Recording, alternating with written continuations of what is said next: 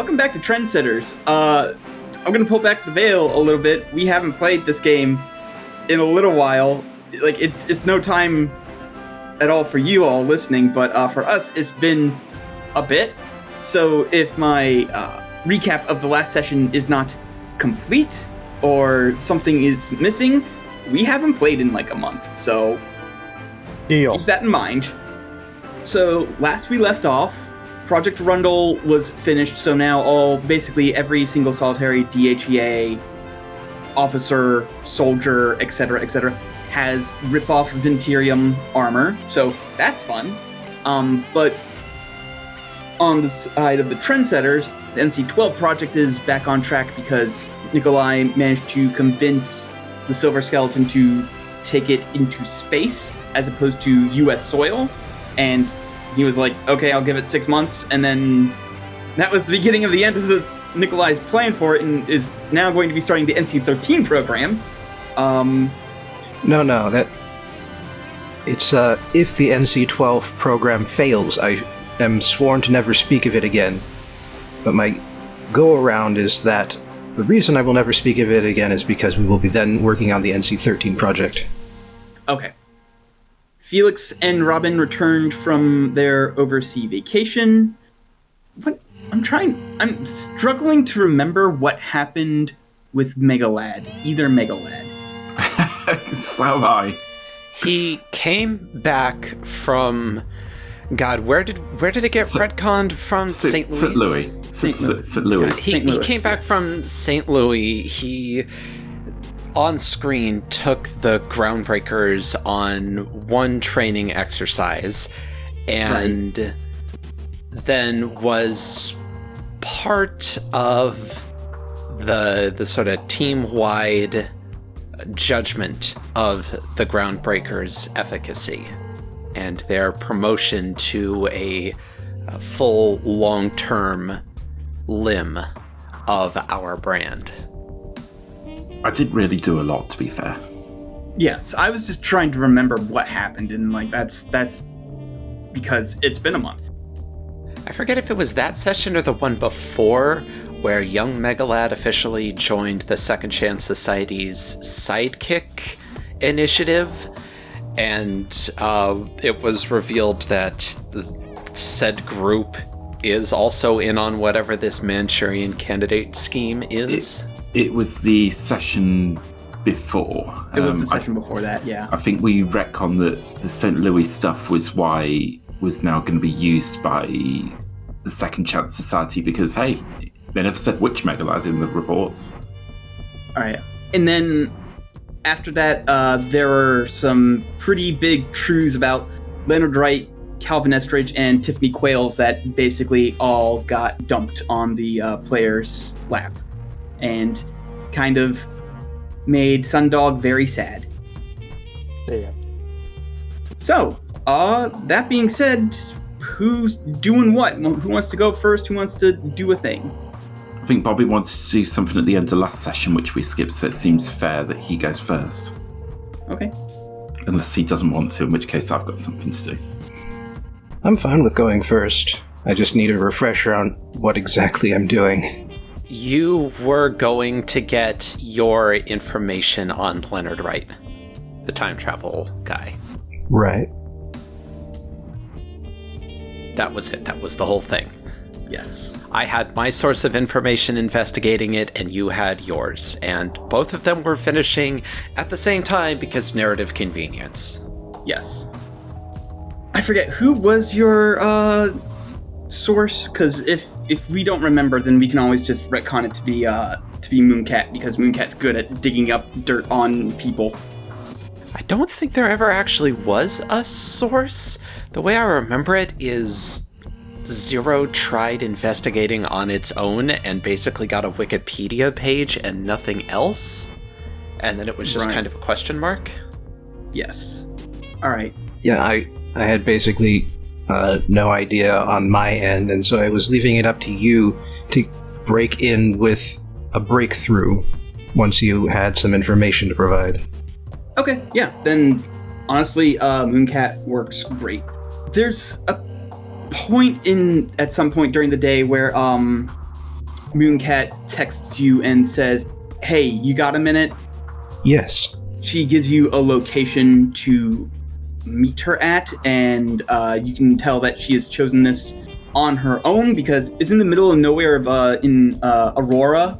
So there's a good chance that like she's scanned it for bugs and like is confident that no one will be listening in on it. And um, she says uh, to not bring any recording devices aside from yourself. Understood. I will also arrive incognito. All right. So uh, how do you arrive incognito? Tell, tell me what that what that means. Well, essentially, I take on the form of one of my less frequently used personas, uh, switch up the apparent outfit considerably, and uh, do this twice while walking to Aurora or taking some other form of, you know, civilian transport to get there.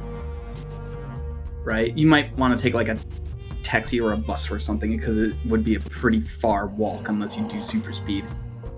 I- exactly. So when you get there, there is basically a uh, a shed, and when you enter the shed, you see Mooncat there in full costume, going, "All right, so you're here. Good. Um, I noticed you were doing some digging into that time cop guy, and so I decided to do some digging of my own. And she just pulls out a um, manila envelope and like puts it on um, some sort of bench. Man, actual paper? That's hardcore, dude. Well, I don't want to store it digitally because this sort of stuff can be tracked. So, long story short, uh, she explains some stuff that was explained before, like how he was he was a member in the U.S. Army, uh, and then worked with the CIA to um, to help destabilize countries run by people with powers.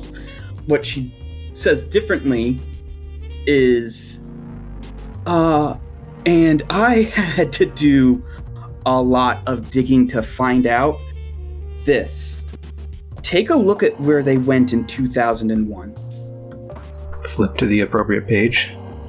you see that in 2001 they made a visit to the island of Rugen to try and take down Castora.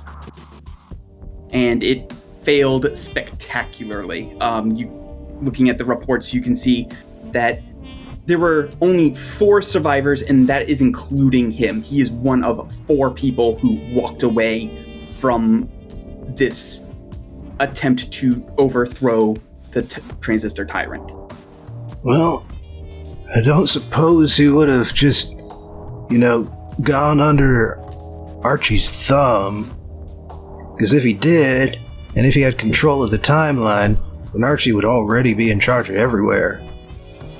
You think maybe he just stole some tech Archie was working on, perfected it, and then just went his own way?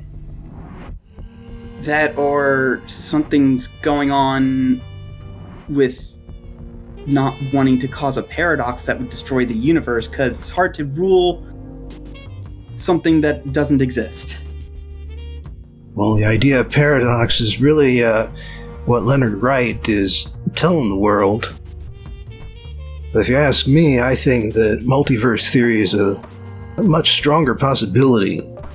In that case, uh, paradox doesn't result in, you know, nothingness, just ends in new timeline. Depends.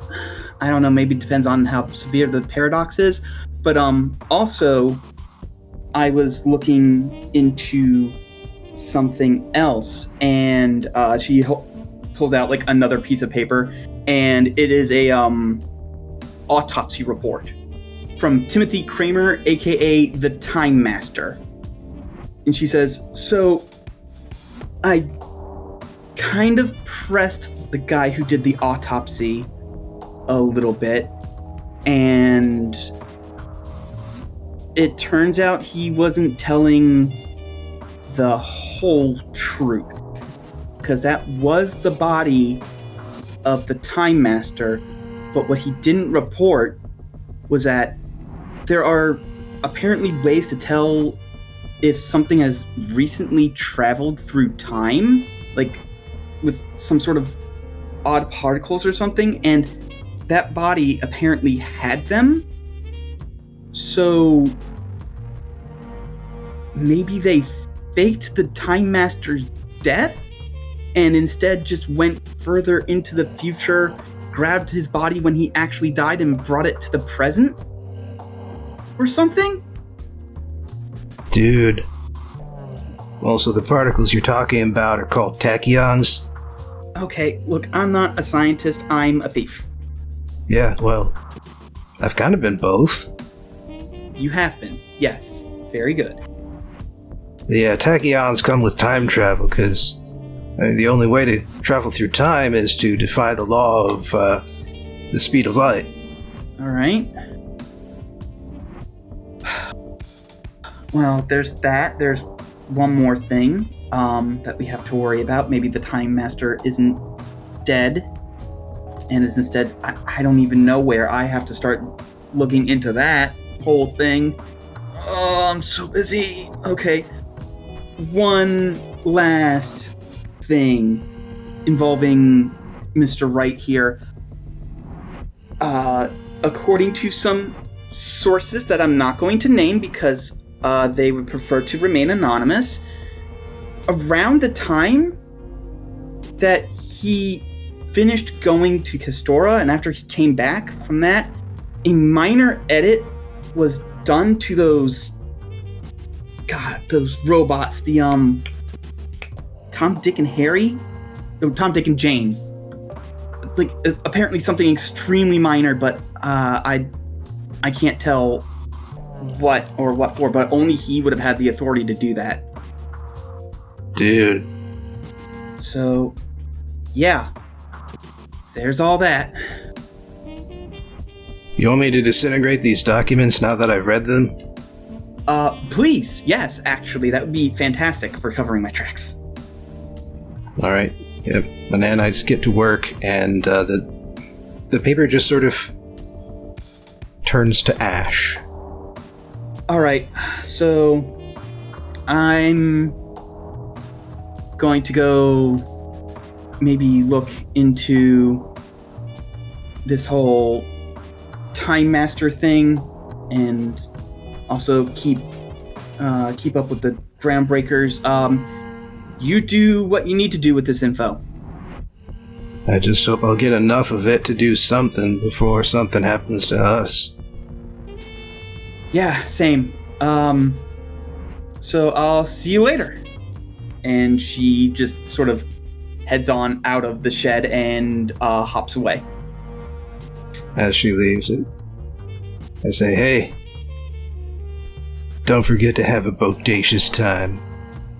I hope you know what secondhand embarrassment is because I'm feeling that for you right now. I've heard of it, yeah. And then she heads on out.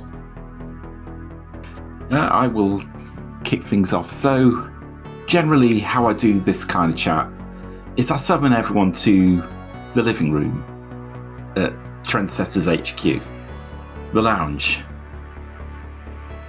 Technically, it's also Switch's lounge, but you know, we're, we're all friends here. It's also the kitchen, but that's only one corner of it. Excellent. We have an entire warehouse and we just put everything into one. Hang out in exactly a corner. Absolutely not. I have a floor plan for this whole building in my head. It's quite spacious. I need to learn to draw architecture at some point. I will put that in the bonus content on the tra- Patreon. I mean, yeah. I mean, there's a lounge, isn't there? That's the main thing.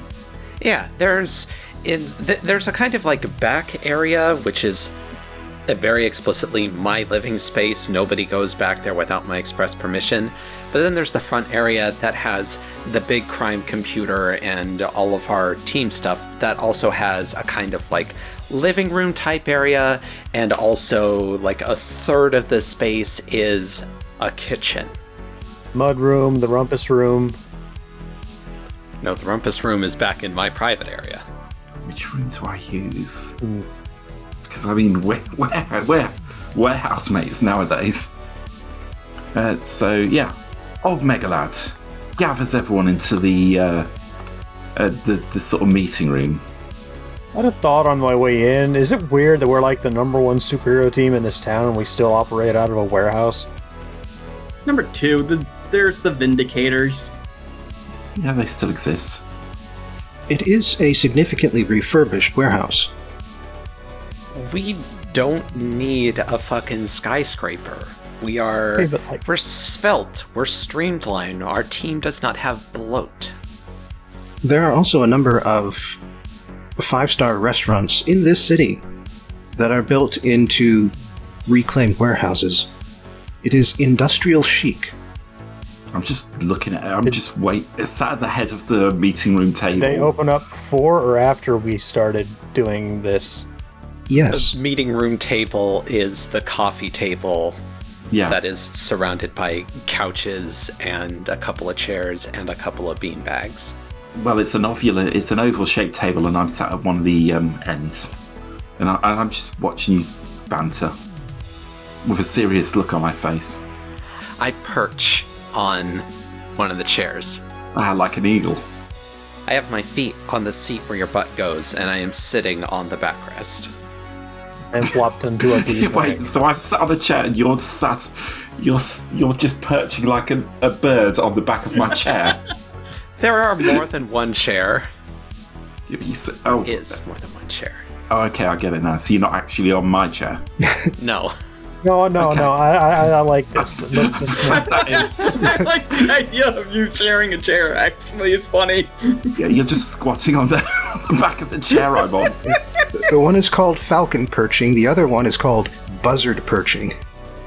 Look, Gary would have to be sitting on my feet, and we're not that close. Fair.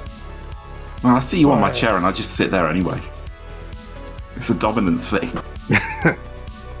anyway, I'm just I'm flopped into a bean bag. yeah. Once the uh, once the banter settles down, I look serious. I look everyone in the eye, twisting slightly to sort of look Switch in the eye because they're behind me. I am not sharing a chair with you. I refuse. There is more than one chair. I am sitting in the other one. So I look everyone very seriously in the eyes as the old Megalad. I say, I've been thinking lately. Am I. Am I still human? Because I don't eat. I don't sleep. I don't drink. I'm not particularly interested in reproduction at this point. And to be honest, I have no particular attachments, no.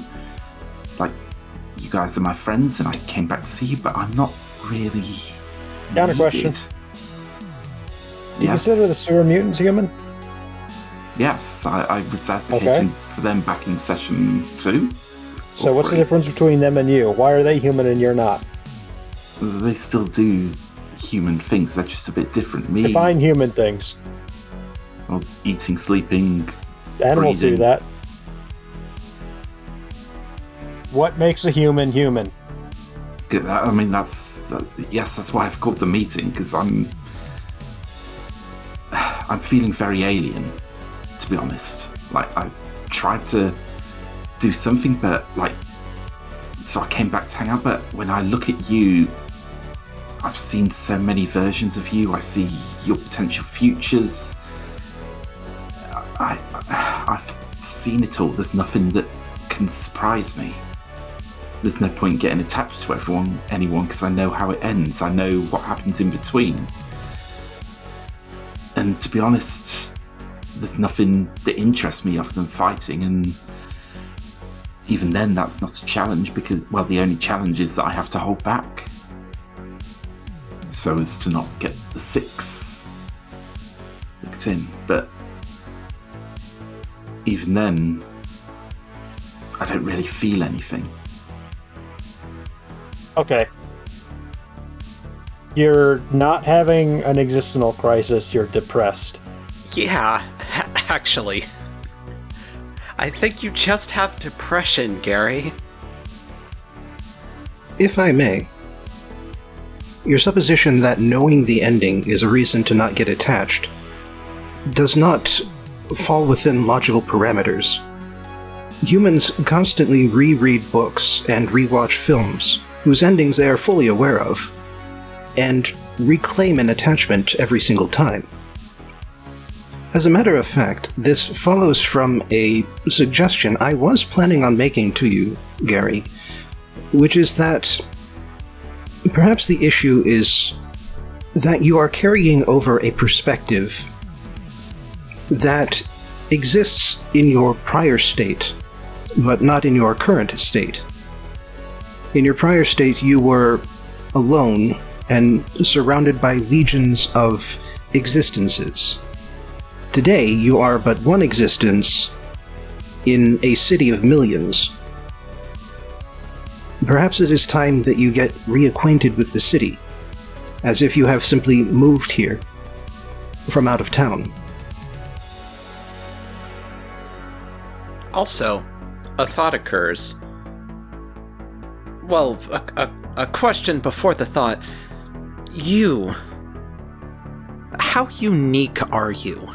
How unique is your specific set of circumstances in the grand collage that is Gary Archer?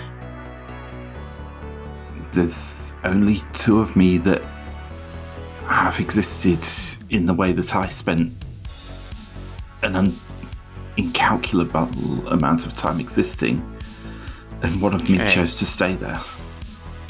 Okay, so you are an exceptionally unique variable. There's no way you can claim to have seen the ending if you are the only version of you that has ever existed in this setting.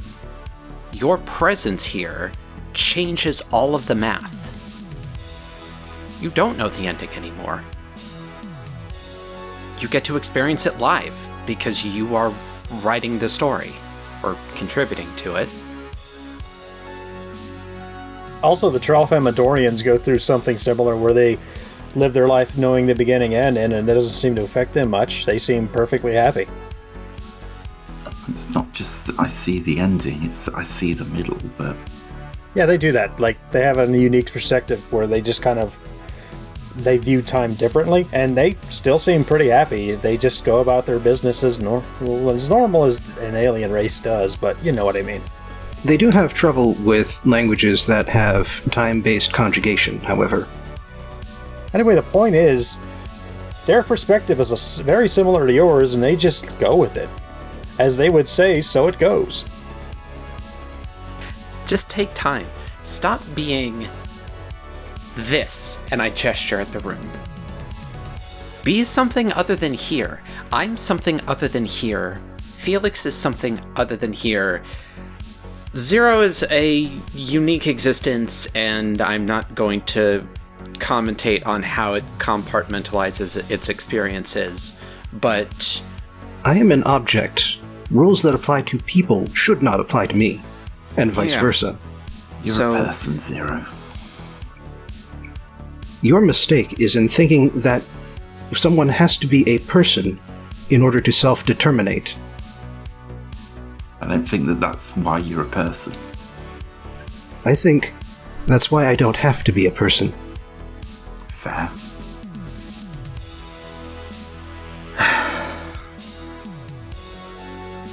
I don't know. Well, I guess I'll see through this stuff with that's going on at the moment, and then mean, not to keep harping back on this, but like therapy, yeah. or at least some antidepressants. I'm not sure how that would work given your Yeah, physiology. we, we could get you some fucking SSRIs or something. uh, Maybe like a sun lamp. I'm not convinced they would work. Um, but I believe that part of the problem is that you are continuously focused on what you presume to be your job, and therefore your stress levels have spiked. Perhaps the first thing you can do is get a hobby. I didn't want to be the one to say it because it sounds really dismissive. I, I know it would sound really dismissive coming from me, so thank you for falling on that sword. I do not believe it is at all dismissive. No human can work at 100% capacity 100% of the time, nor should they. Okay, but if I said it, I would have said just get a fucking hobby, and that sounds sarcastic and minimizing, even though I mean it. Find something to do with your time that isn't this, that isn't here. Be somebody other than Megalad. Become Gary Archer for a while. Maybe I forgot. To be honest, I forgot even forgotten who he is.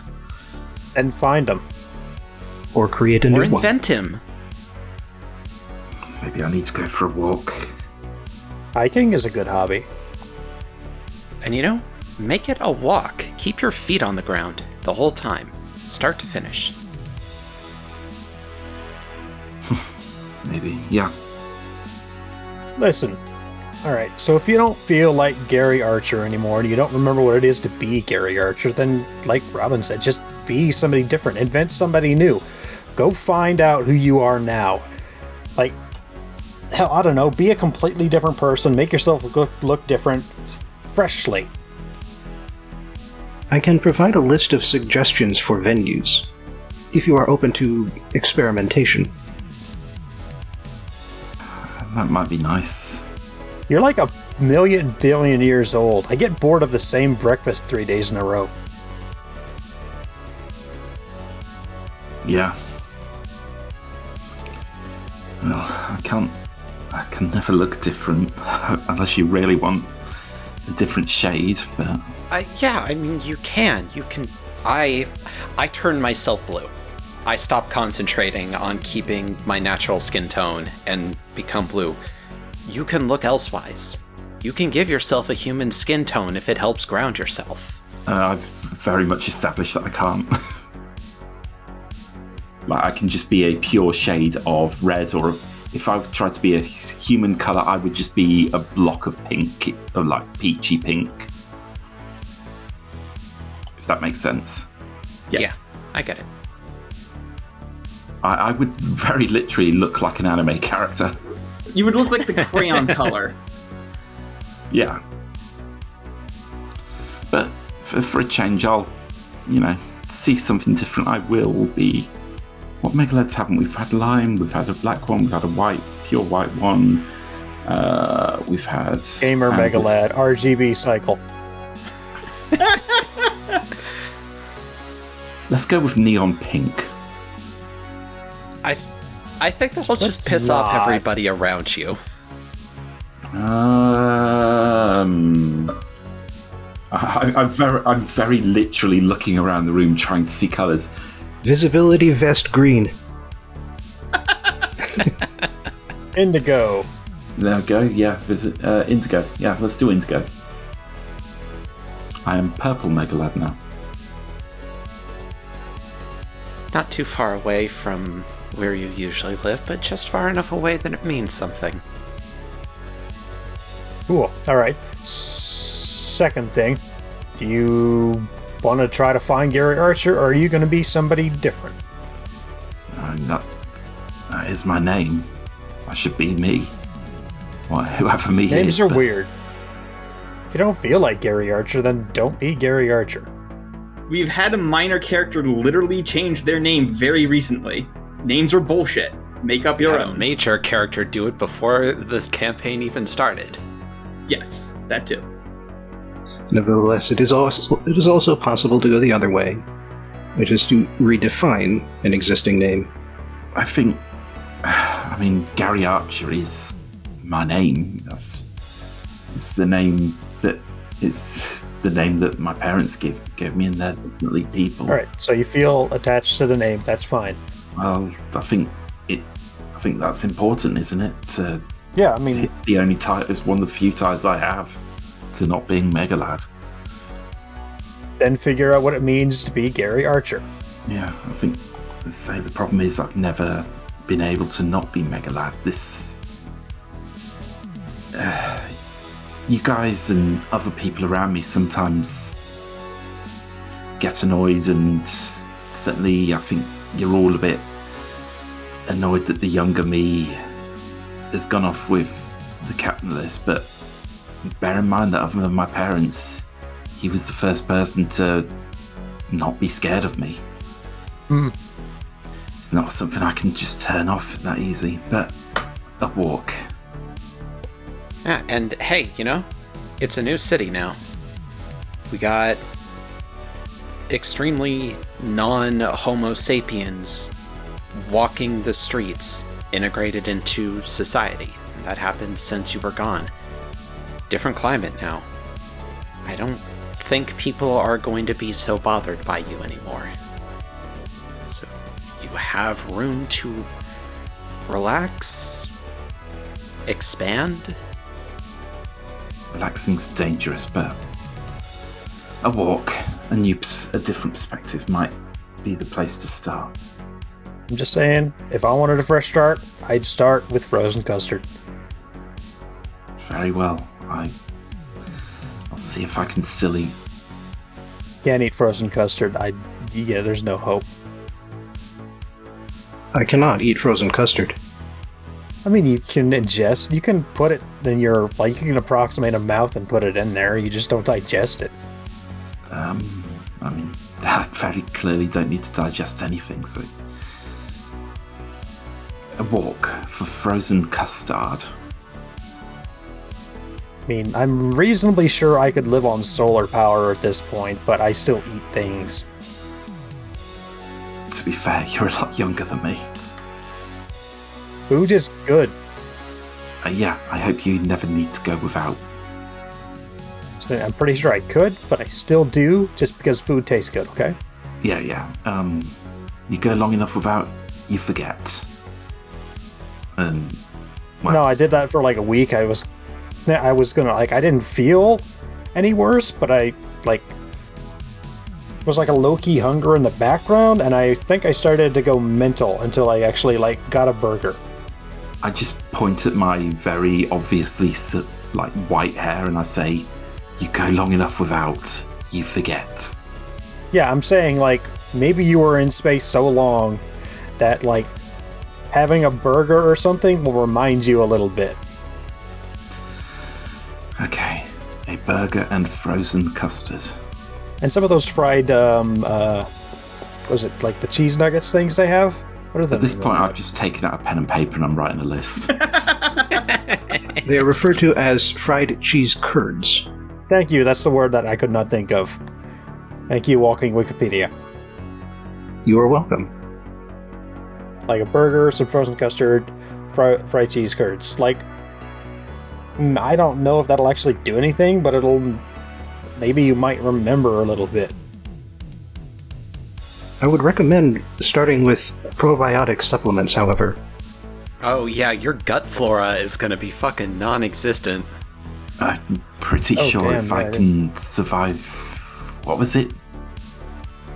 If I can survive being shot with a bazooka and various other weapons, I can probably survive a burger.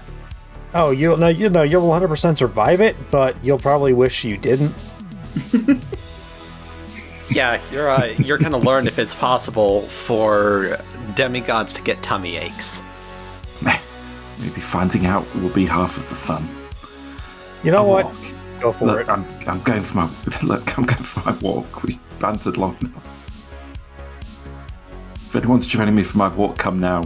Otherwise, Colin will eventually tell me what happens during my walk. Nah, I gotta do a thing. Good luck on your burger, just burger quest. Yeah, I am intentionally not going to go to give Gary the space because I am part of his superhero existence and I want him to be as disengaged from that part of his life as possible right now. So I am intentionally not joining him. For my part, uh, Nikolai is going to start looking up the best places in the city for karaoke bars, bowling alleys, art classes, that sort of stuff. Just hit Gary with a fucking shotgun blast of possible hobbies. Just get a text a few days later. Guys, I've discovered anime. Anime is not a hobby. Anime is a vice. I'm sorry. Turns out you're actually not allowed to be anything other than Mega Lad if this is what is going to happen instead. There's this genre called isekai. Turns out there's a lot of people with my life experience. All I need to do is get hit by a truck and I'll be normal again. Calling anime a hobby is like calling smoking meth a hobby. I've discovered VTubers. Proving my point. I want to see their feet.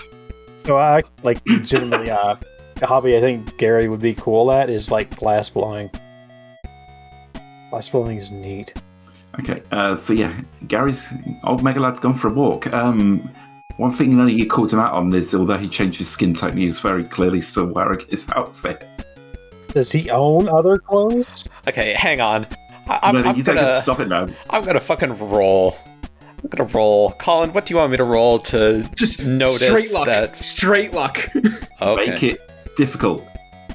no, no, it's just straight luck. Or DF. Yeah, but it's got to be a difficult roll. Zero. You don't Zero. notice. You don't realize that he's still wearing his costume until after he's gone. You're like, what? Fuck. I am going to send him a text. 15 feet down the block.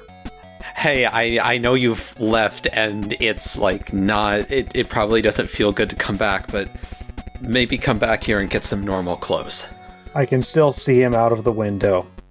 I'm, ign- I'm ignoring the group chat because group chat's superhero stuff. I send this direct. You're still Switch. You're superhero stuff. Okay. I throw a rock and hit him. I blur. I blur and just keep walking. I throw a bigger rock. Hey, Sundog just chucking boulders out of the window. I will I will start throwing increasingly Someone else larger do rocks something. until Anyway, no, I was- I was going to ask what uh, what kind of food did uh, were you going to eat? Uh, okay. What's the first? What's the first? I guess I should roll. What's the first burger place I see? And I'm going to roll to see whether it's any good or not. So it's, it's up to you, Colin. If you get a negative, I'm going to tell you right now, it's just going to be Burger King. I like Burger King. I'm Well, of course you do, England boy. England boy. okay. Seems you, it's um, England lad. uh, on a one, I don't know, like minor chains. It's a chain place, but it's like What a burger?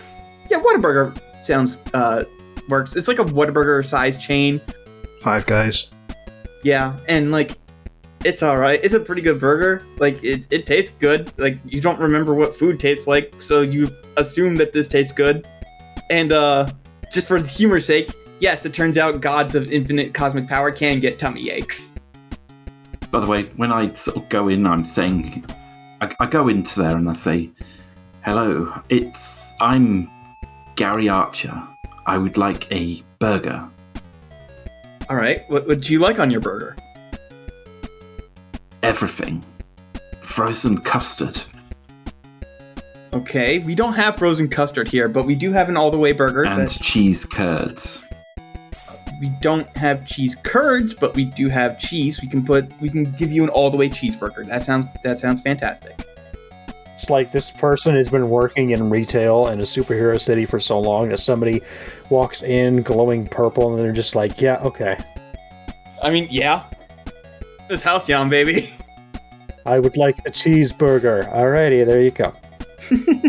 Okay. Oh, oh, this this is one of those capitalist universe. How how how much do I, Gary Archer, need to pay you? Um, well, it's like it's uh Zero dollars if you leave as soon as I give you your food. no, it's thirteen fifty. You have Oh, my- thirteen fifty. I'm not going to was, make gonna, I was going to say, am I carrying a wallet in this thing? You know, I'm gonna roll. no, No, you. Yes. Okay. Fine. I like to roll. All right. So yes, you eat the burger. You assume it tastes good, and then you get a tummy ache because I don't think you're- that should be yours to decide. I mean, he he, he did say like if the one Okay. if like the Here's, here's what we'll do. Colin, what do I roll to see if I get a cut tummy ache? I like rolling. hmm physique Physique, I'm good at that. I'm very do good not get a tummy ache. You you act the. Turns out when you don't eat for uh, ten thousand years and then suddenly put food in your belly, it's fine. You're fine. That's definitely how human physiology functions. the burger basically doesn't digest, it just goes through and then a couple of hours later comes out, just looking like it was just freshly chewed. I like the point I was getting at is this this whole thing was like does Gary feel an emotion? Does Gary burger? feel an emotion? Yeah. Do you feel anything with after you are done eating? Uh, I mostly just feel like I just ate something greasy. Not a lot of Yeah, that's a burger. No flavor? I mean, it had, it had flavour. I just. Mm, I don't need it. Nobody needs a burger. Says you. They are a luxury item. Maybe a better burger, but. Hmm. That, that didn't do it for me. And off I go on my walks. Of course, he's British. We should have sent him to a fish and chip shop. Yes, hello. Do you have any pies with fish heads sticking out of them? You know, we don't really eat that anymore, right? You can't prove that you don't. You can't prove that we do. You know what? Basically, once I failed to get a hold of Gary to instruct him into normal people clothes, I'll just shrug, put my phone away, turn to Zero. Hey, uh, Zero, do you need to rush off anywhere? At the moment, that is not a requirement. Cool. My information broker has. I don't want to say completed because she indicated she's going to keep going on a few specific things, but has gotten a significant amount of information on Leonard Wright, and I wanted to pass that off to you. Indeed. I've also recently been contacted by Mooncat, who has also discovered hard copy information about Leonard Wright's former employment status. Okay, so you know about Delta Black? Details about its existence or mission were s- slim, but it indicated that his last big mission with them was in Castora. My eyebrows shoot up. Okay, well, that one's news to me. Um. So. What I know is. He was in the US Army for a while and uh, got transferred to Delta Black once he reached Sergeant and that's where all the black bars start showing up in his records. Um, okay, you you know what Delta Black was trying to do. We also found out um, after 2001, which is five years after he founded the BTT, uh, his medical history basically stops existing. Curious. Uh, Mooncat's record indicate that a unconfirmed edit was performed on the robots in his employ at this time as well. Interesting. Um, last piece of information that I have is that uh, I know who runs Delta Black. And uh, I'm trying to figure out how to approach this because it's Calvert's wife.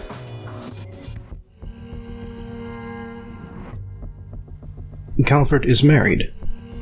Yes, they've been estranged for a while. I don't know if it's spite or pride or forgetfulness that has prevented them from actually signing papers, but yes. They he the the two of them are still legally married and Craig and Lorena are their children in wedlock. Yes, uh, Tasha has informed me of their additional relationship. She has. It was initially unintentional. However, she quickly realized that I do not care about relationships in the same way that humans do. And therefore, I was someone safe to relieve some pressure on, I believe she put it. Interesting. Okay. Uh, neat. So, so you you know about Lawrence then? Indeed. Okay.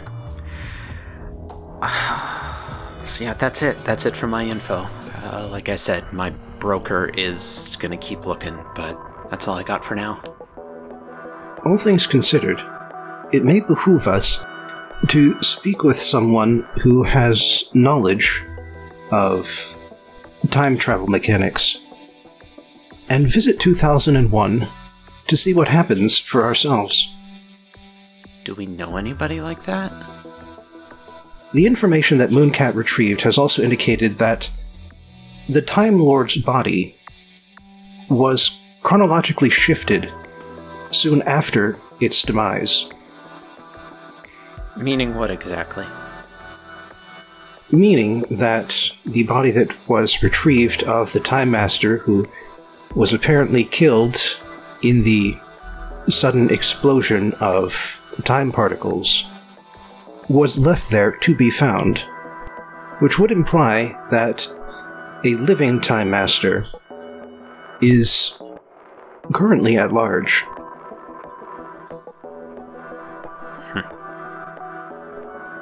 Okay. And even if we fail to find his physical form, he has left certain records and artifacts of his studies at various locations within the city. I recall the news that an entire team of superheroes were time shifted when they stumbled into a time bomb accidentally. If all else fails, if I can find a time bomb and activate it independently, I would be able to shut myself down into standby mode until such a moment as I would be uh, able to observe Mr. Wright. That'd be yeah, okay. So that's that's a bunch of extra steps and also it's super dangerous, but it's probably the only way to get uh honest answers. I I don't know if I would hmm. See going go, going to talk to Calvert's wife uh doesn't it- it's not a prospect that thrills me. I'm not suggesting that we abandon all of our existing leads in order to search for the Time Master. It is simply that doing so may prove advantageous if we add him to the list of leads. Okay. Yeah. Just keep an eye out, keep an ear to the ground. Okay. Uh, I'm actually gonna go visit my information broker this evening, so uh, if you'd like, I can redirect her from looking into Leonard Wright into looking for the Time Master. I suspect that the Time Master will not have been as thorough in covering his traces. It may yield results at a more rapid pace. Okay. Cool. Shit, Kestora, huh? All roads appear to lead back to Kestora. You don't fucking know the half of it.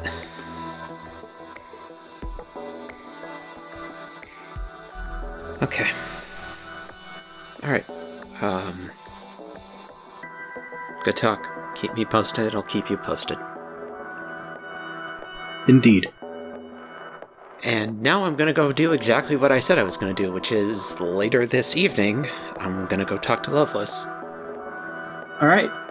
When you get to the nightclub that uh, Lovelace is uh, living in, essentially, you go back to her room, and she's just sort of like sitting there at a desk, just like rubbing her temples. Okay. I encountered the migraine medication last night, so I know that's what's probably happening. Yes. So I'm gonna toe my shoes off so I don't like clack against the floor. I'm gonna walk into the room, gonna make just enough noise with my footfalls to announce my presence, and then just kind of sidle up next to her, put one hand on her back, and rub firm circles between her shoulder blades. as soon as you touch her, she jumps, turns around, looks at you, and goes, No, no, you're dead. You're dead. You've been dead for years.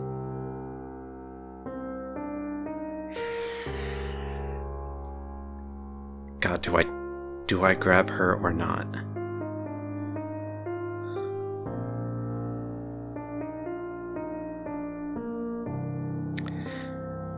Okay, no. I'm not gonna grab her.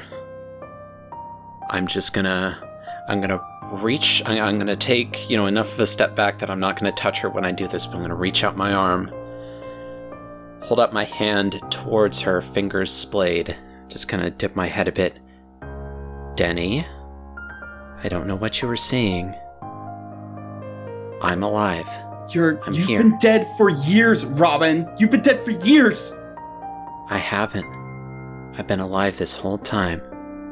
It's okay. And almost as suddenly as she is was like that, she immediately changes moods. She's very happy, smiling, and she says, "Of course, Robin. Uh, how's how's your mom doing? Like, have you talked to her lately?"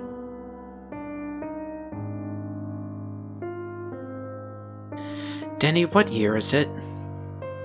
It's December 2026.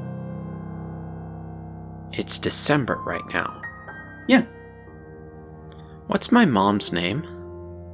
What is your mom's name? I don't know what Robin's biological mother's name is. That's a setting detail I have never. Okay. Well, we can we can just say she gives the correct name. I'm personally much more interested to know what time she thought it, they thought it was uh, when they thought you were dead. We'll get there. Okay, so that is not a name that Robin has engaged with since they were 13. That is a decade of time. And that is not a name Robin ever wanted to hear again. So they, they don't have this function anymore. This biological function doesn't exactly exist anymore what with their additional superpowers. So the fact that they go even more pale is some sort of psychological reaction of them forcing that communication into the physical world. Robin, you look deathly pale. What's going on?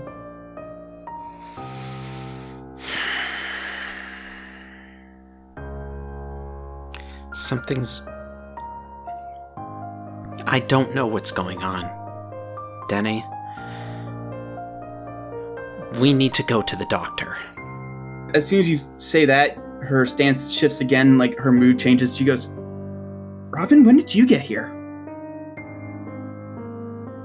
What's today's date?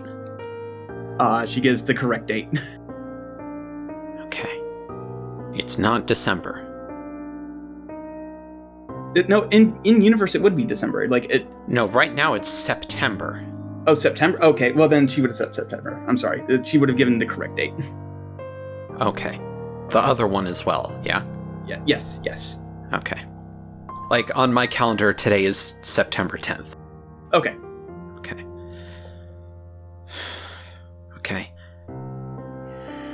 Th- There's a moment where I grit my teeth and I. Denny, what's my biological mother's name? Why would I know that? You've never even. You barely even talk about your biological mother, let alone say her name. Okay. Denny, there's something wrong. I think there's some kind. Either you're hallucinating or there's some kind of multiverse crossover that's happening inside your head. Because you just uh, talked to me like I was a ghost, and then you talked about like I had a good relationship with that person. It- rapid switch over. She kind of just like rubs her temples again, and she goes, "What? That's no, but what's what's going on?" I don't know. We are going to a doctor right now. Okay. Take my hand. She grabs your hand. I take us to Halcyon General. All right. And I get pushy. I like, I storm up to the desk for the emergency room and I like start outlining it and I am demanding brain scans, CT scans, MRIs, I don't know, everything now. I don't care what it costs, but it needs to happen now. Uh, yeah. So they give you the forms to fill out as they take Loveless back. fill everything out as fast as possible. I do not leave her side. I do not allow them to tell me off.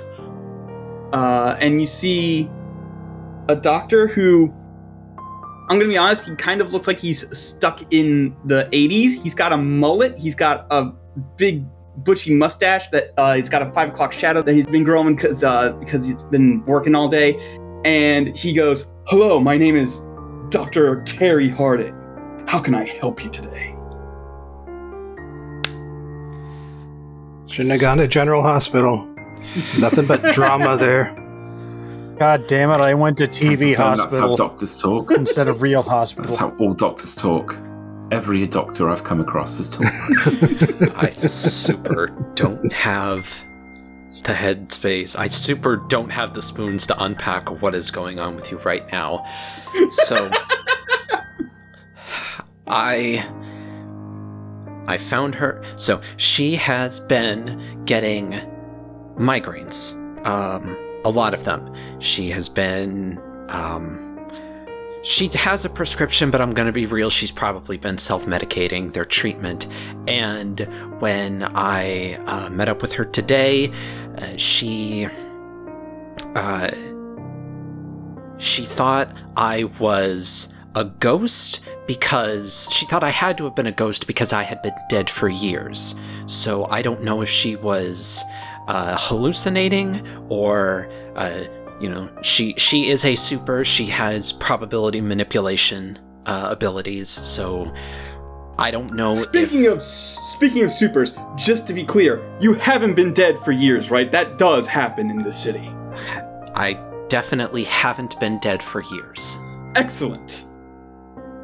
okay so uh, but she thought i had been and uh, she and then she changed just like a snap uh, it was she was still herself i was still me but i was a version of me that had a history that i absolutely don't relationships that i never would and she was unable to process that that's not how things work until there was another snap and she is. I think she's the one that I know. I think she's operating on this space now. But I don't know, and I don't know how long it's gonna last. We'll get right on it. And he I'm sorry, dramatically but I'm afraid it's amnesia. uh it's the opposite of am- amnesia actually they've got memories that they don't have access to Hypernesia. I only know how to diagnose amnesia. And he turns around with a dramatic flair and starts like walking his coat billows behind him. Um and then like you see him walk past a nurse and they seem to like have a conversation as they are walking. And the conversation loops a couple of times as if like every five minutes that somebody needs reminding what's going on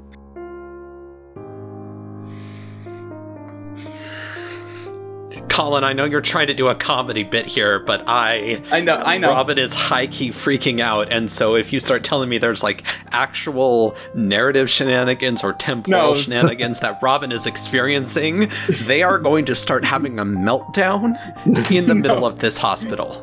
No, no, no. This is just how this doctor is. This is his, this is basically his superhero ability. Is that he is stuck in 80s fucking soap opera. Okay, please tell me that somebody comes and conveys this to Robin. Yes. Hi, I'm sorry about Dr. Biff. He's just like that. Y- you learn to deal with it. I, I'm. You, I don't know why they keep him on. eh, Well, I do know why they keep him on employee. He's an incredible doctor. He's one of the best in his field. But like his whole mess is just.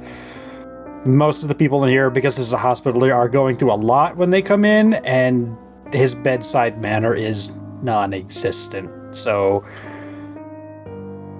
I'm, I'm really sorry about all that. Somebody should have intercepted him.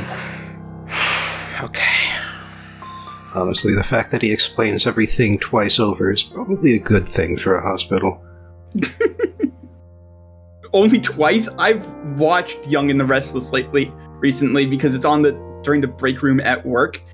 They explain things like five times before they finally move on. It's fucking ridiculous. He got caught in the loop once. It go. took us like a day to figure out how to reset him. Turns out he's lot like a cat. If you just give him enough stimulus at once, he just resets.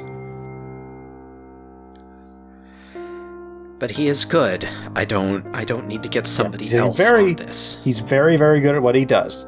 He's just that. Okay. Thank you. All right.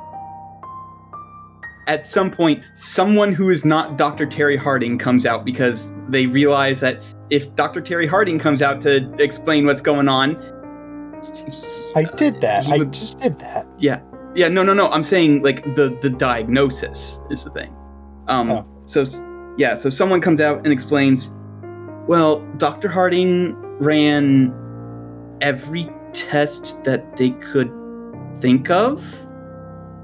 Twice. And the only thing that seems to be going wrong is uh we've never seen anyone with the active cosmic gene spike this high. We ran the test and it immediately jumped past anything that we can measure.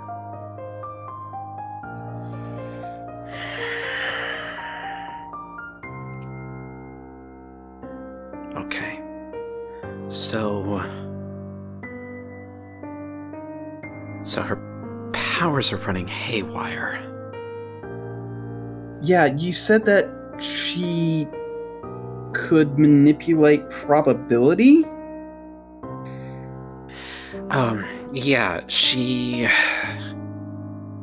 She can influence uh,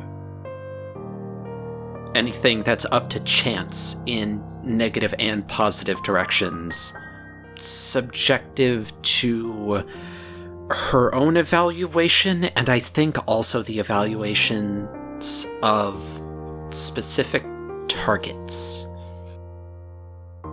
Okay. All right.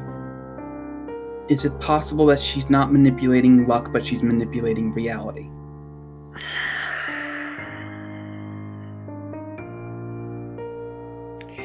You know, like two years ago, I would say no, but I've gotten way too deep into multiverse theory lately to. I, I've been forced into multiverse theory. I've been forced to live multiverse theory so much lately that it makes too much sense that she might be actually shuffling us into timelines where things work out the way she wants them to. Okay. All right. Well, um, she seems stable for now. We've got her in a room. Uh, if you want to go talk to her, you can. Okay. Yeah. Right, right this way. And uh, they lead you to her room. And she's currently sitting up. She's just kind of looking a little bored. Bored is good. When you come in, she just sort of smiles. She goes, There you are. Here I am. And then uh, the, the, the nurse leaves you uh, two alone. Okay. How you feeling? Um, well, they've they can't find out why I'm having migraines, but they still gave me some pretty good stuff for that. So no headaches right now. So I'm feeling okay for now.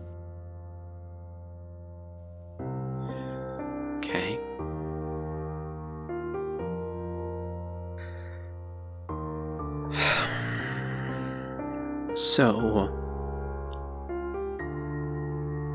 Something's happening with your powers. Okay. Doctors say you are. They're too active. You're pulling and processing too much energy.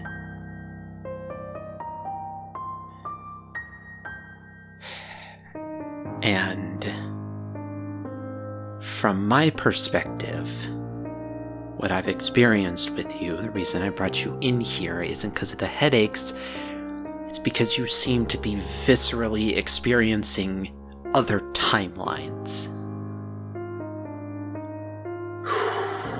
Okay.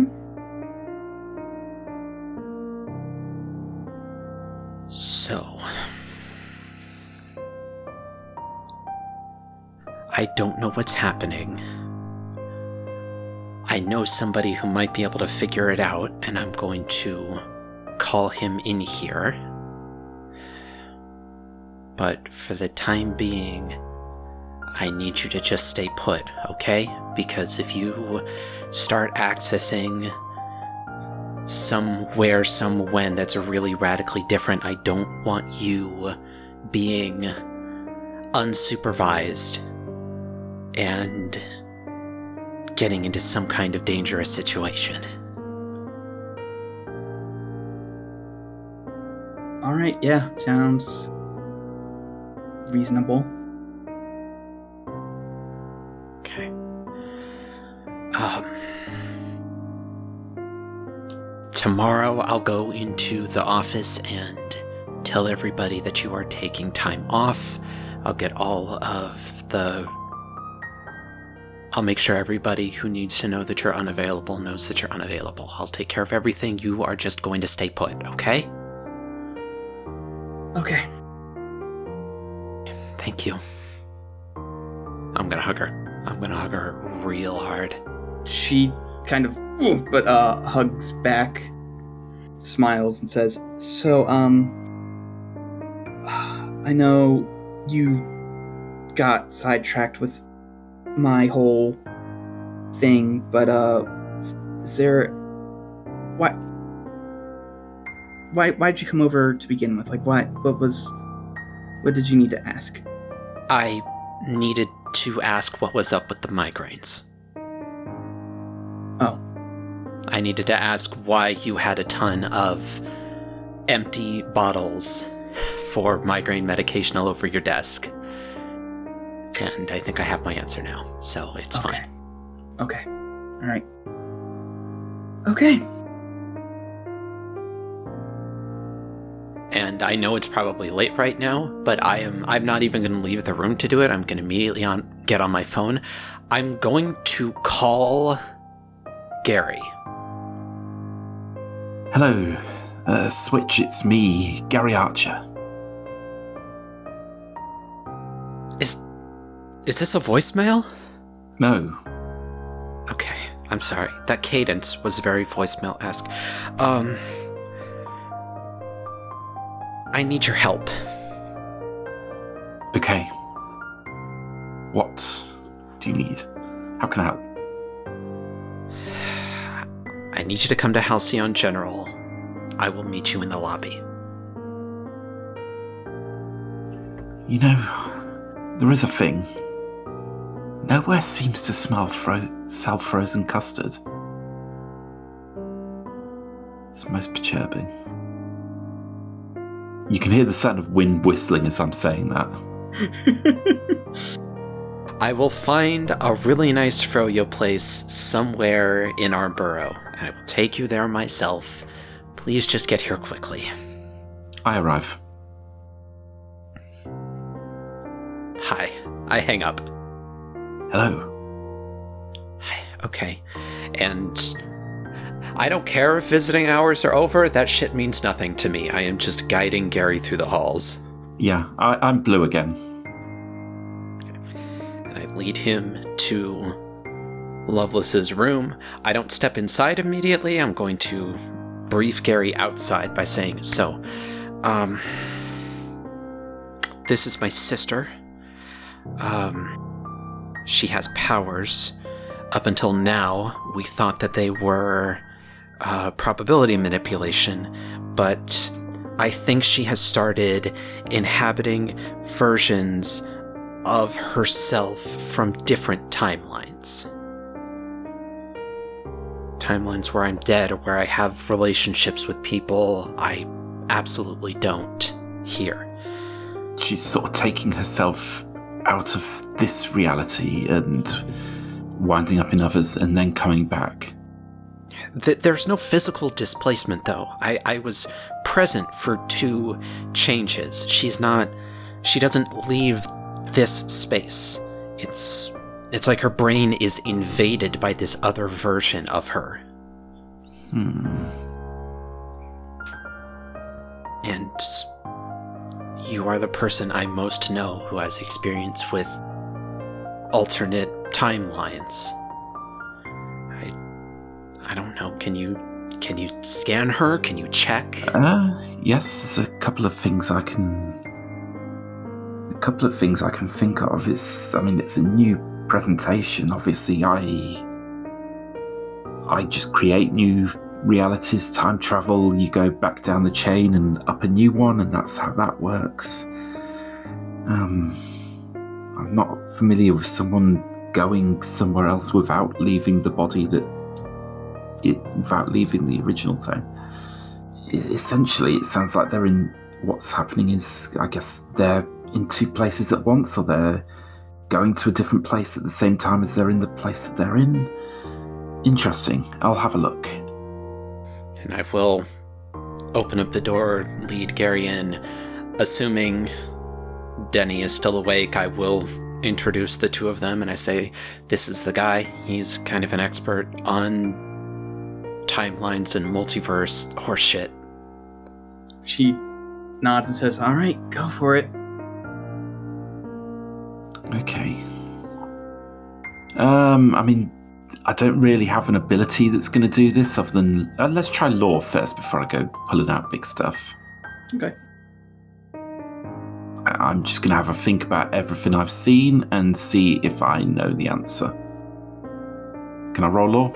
Yeah, go for it. That's a seven. That's a seven. Yo, alright. Um. Good rolls. So, you were incorrect when you said that you have no experience with two beings inhabiting the same body in the same space in the same universe.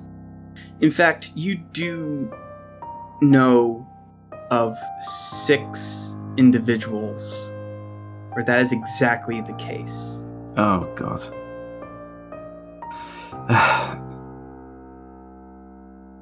Can I have a minute with Switch? Uh, Yeah. yeah, sure. I can't. I can't leave the bed, she, so she she's in her bed. Let's just come Yeah. outside. Okay. this isn't good.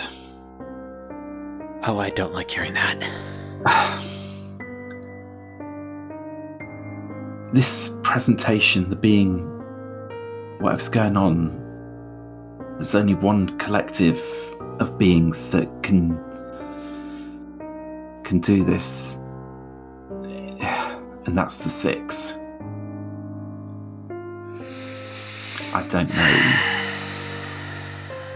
I, I don't know whether it's some kind of manifestation, them trying to replace the seventh, or whether it's something new and different yet. I can try a vision, see if I can get more information on this. Um, the risk, of course, is that prying into the Six's affairs can draw, has a risk. Yeah. If you, if you look into the abyss, the abyss can look back into you. I It's your sister. yeah.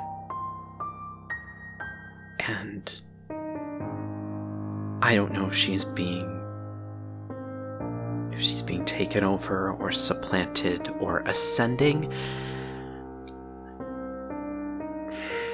Cuz you, you know the host the host was like an artificial one of these things cuz he, he got by on the god machine. That, Mm, that zero wrecked. he was still one of them. Yeah, so you so you don't you don't have to start there. You can get there from down here. Mm. So Originally, that was my plan, but I'm not so sure it's a good idea anymore. but it might have been taken out of our hands here. I need to know. I need to know because the more I know, I the more I know the better I might be able to fix this. If if she's only halfway, if this is a transformation and she's only halfway into it, I might be able to rip it out of her. Okay. Well, that's the other thing. We haven't gotten around to it yet, but there's been, well, we've both been busy, but we need to do something about about your theft. And you know what I mean when I say that. You are still a risk. The more risks we create here, the more chance we have of being seen. I'm taking a risk here we need to work on you soon. And with that, I turn and walk back in the room.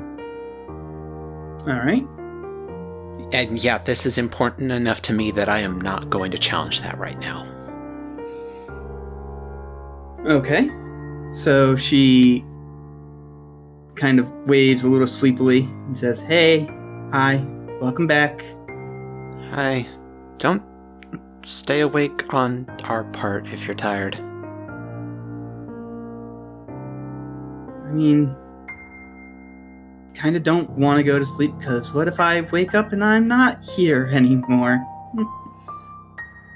I'm not gonna let you physically go anywhere. No, no, that's not what I mean.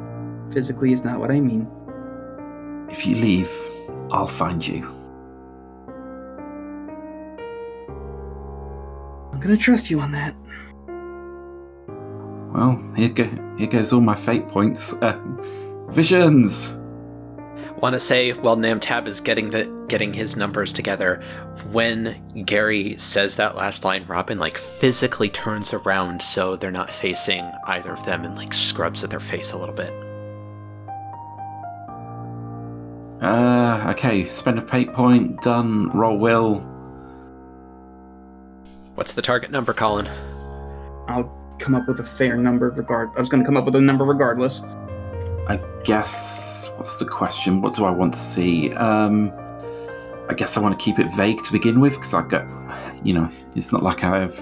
Well, I do have a limit, but for the time being, what I want to see is what's going on. What's going on with uh, what'd you say her name was? Danny. Denny. Denny. What's going on with Denny's? So what's going on was going to be like a three. So you're fine. Okay. So yeah. Before you get into it, Colin. Hmm. That's a, th- a three, meaning we're just succeeding. I want to succeed with style. I'm going to spend the fate point here. I am a bubbling cauldron of dimensional energy, and I have strong ties to this person. My history is intertwined with hers. So I, I am going to form some sort of conduit between her and Gary, like physically touching the both of them hmm. Okay. to, to, to better link to create a stronger circuit. You kind of feel me slurping at your power a bit, then at your energy. That's fine. It feels very much like you've got liquid in you and it's being slurped out for a straw. That's gross, but I'm willing to deal with a lot right now. For good answers. All right.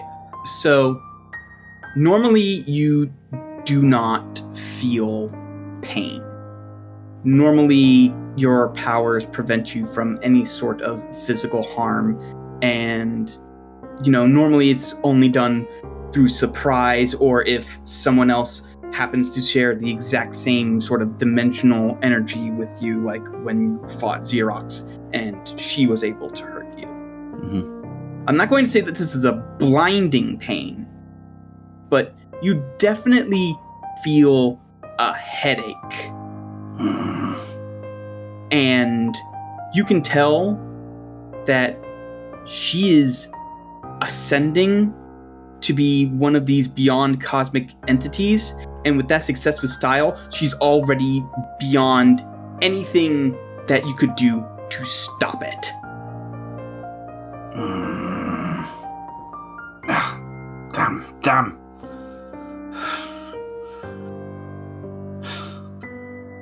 The six have her. Have her how? What does that mean? The- It's the worst case scenario. They're replacing the seventh or making a new. I don't know yet. Um, but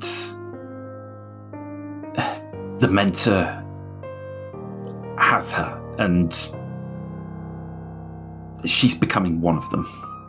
Something beyond human. And it's your power is my power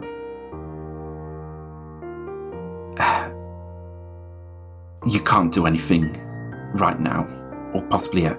But we, right now, there's nothing that. could We're gonna. The only way to stop this is to stop it at the source. There's no stopping it from here. Okay. Then how do I get to the source? That's the mental. Only she creates them. That is correct, isn't it, Colin? I'm not just pulling. No, it's well, not, actually. I thought it was. You said she was the first or something. She's the first. She doesn't create them. She Oh. finds ones that are coming into existence and trains them to use their powers, but she doesn't create them. Oh, okay. That being said, in character, you can be wrong about that. Ah, I couldn't. It's something I would know. What do I know then? I guess I'm gonna have to do another vision to. If it's not the mentor, although it's, you know, on a failure, I'm still gonna go to the mentor, but. No. Incorrect. The mentor trains, she doesn't create. I don't know what creates them. Focus. That's a two. I suspect I'm probably going to fail this roll. Yeah, you're gonna definitely fail that one. The information with something crucial missing, because it is still a stunt. Unless Cat's going to spend a fate point. I would only be able to invoke the same thing again. One fate point wouldn't do it. What's the magic number I'm looking for here? Uh, seven. I can't do anything. I could get to a six. So yeah, give me the information with something crucial missing. So what were you looking for exactly? Because So I know I can't stop it here. I need to stop it at the source. I guess my question would be, uh, would it be how do I stop it, or what is this? What is the source? Is probably going to be the source is all natural. The source is this being right here is evolving in a way that is giving them beyond cosmic capabilities and there's nothing you can do short of killing her right here right now to stop it damn. The mentor trains, but she doesn't c- create. this is evolution. This is how things are supposed to be. It's a natural process that goes on in the universe. It's uh, you can't you can't switch this. I can't i can't steal it. I can't stop it. Denny dies or she becomes one of them. That's the choice we're facing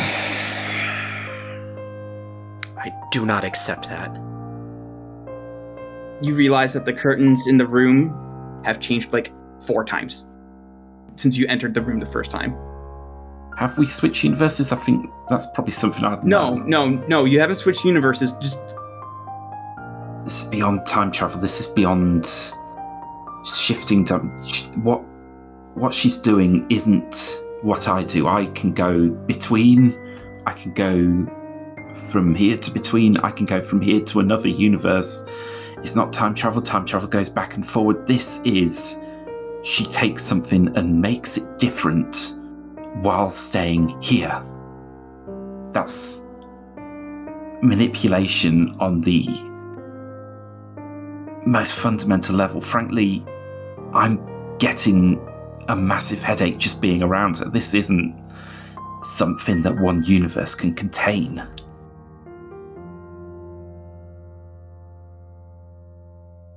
Then we get rid of it. You don't. Your choice is, as, as I say, it's binary. I do not accept that. You must. And when you turn around, there is a being resplendent. There's a head, but there's no facial features. Her body ends sort of vaguely humanoid, but just sort of like trails off into nothingness. And it's blue and shimmering all over. And you are face to face with the mentor. Fuck you, I have to. No, switch. This is respect, please. No, I know who this is. You've given me enough context. Yes, and this is something that could end everything with a thought. And she's here and can hear us talking about her. Good. She's not bad, and she's not good. She will. She cares about respect. She's the nice one. Ask politely. And I turn to the mentor and say, Um, well, I can't say it's good to see you again, but welcome to my universe. Can I ask that Gary rolls rapport? Okay. That's a one. That's a tie. That's a success at a minor cost or success with a complication. Robin is going to listen, but Gary can tell they are on a hair trigger. Well, meant to. This is their sister. I am aware. And for that, young one, I am truly sorry. But there is nothing that you can do to stop this save termination, and that is not something I would enjoy to see at all.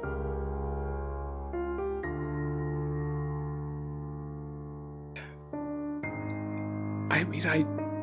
I would rather her be alive than not, but. I mean, she's not dying.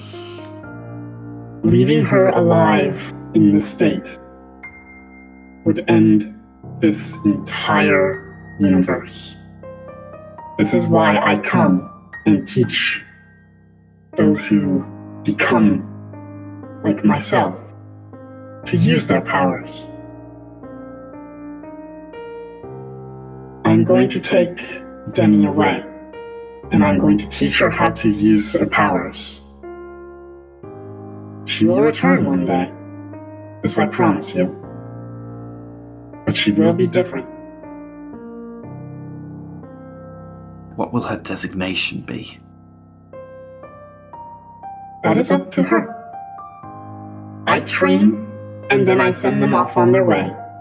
I do not impose my will, my ideals, or my goals into them. No, clearly not. Why? Are they, I've always wondered if this is a natural process. Why seven? Because those are the only ones that I have caught in the six billion years that I have existed. What happens to those you don't catch? Universes die.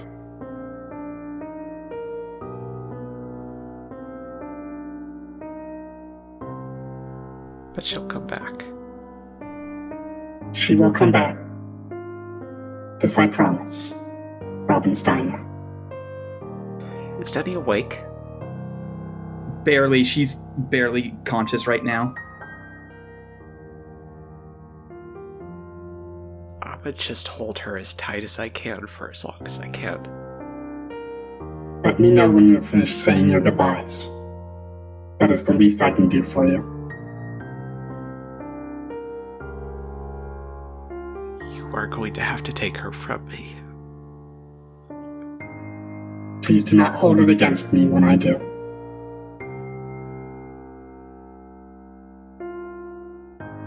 And Denny will hold back as long as she can. And then the mentor moves over, gently puts an appendage on your shoulder, and just sort of moves you away. If you try to fight back or if you try to swap out of it, uh, it it doesn't work. Um, she seems to have shut your powers down, and she takes Loveless who gives you a sad look, and they just sort of sort of like gently fade. I very awkwardly put my hand on Switch's shoulder. This is not how it's supposed to work.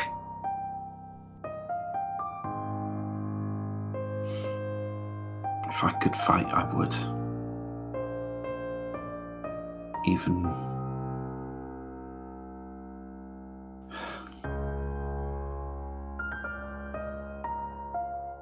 Her.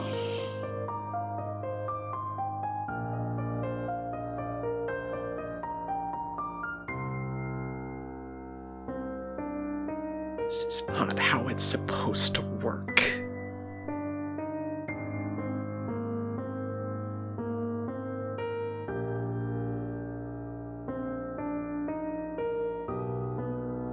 Is it supposed to be nothing to do?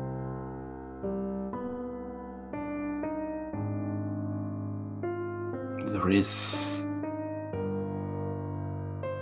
still that. And I look Switch in the eye.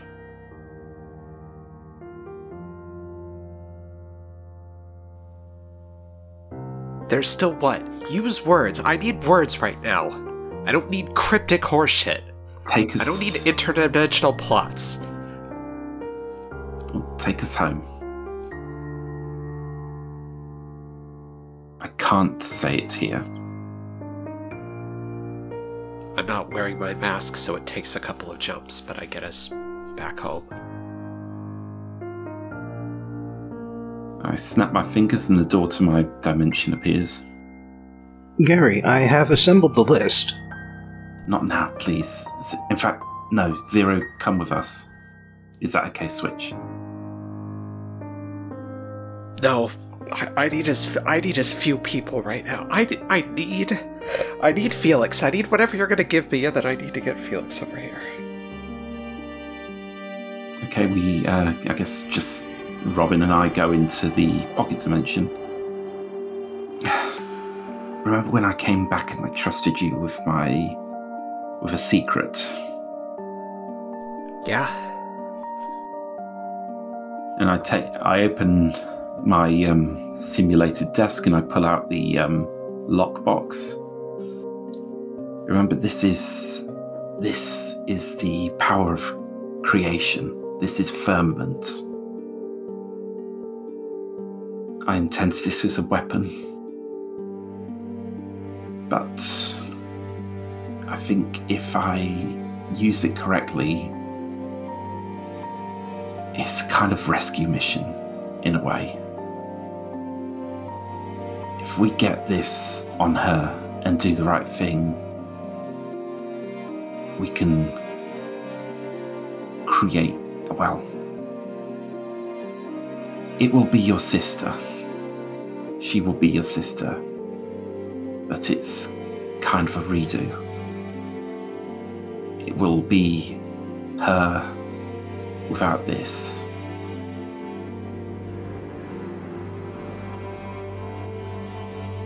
But I can't guarantee that. I can't guarantee her memory. And I can't guarantee much else, to be honest. But it is the third way that I can think of between death or them. But I have created universes before. This is just that on a smaller scale.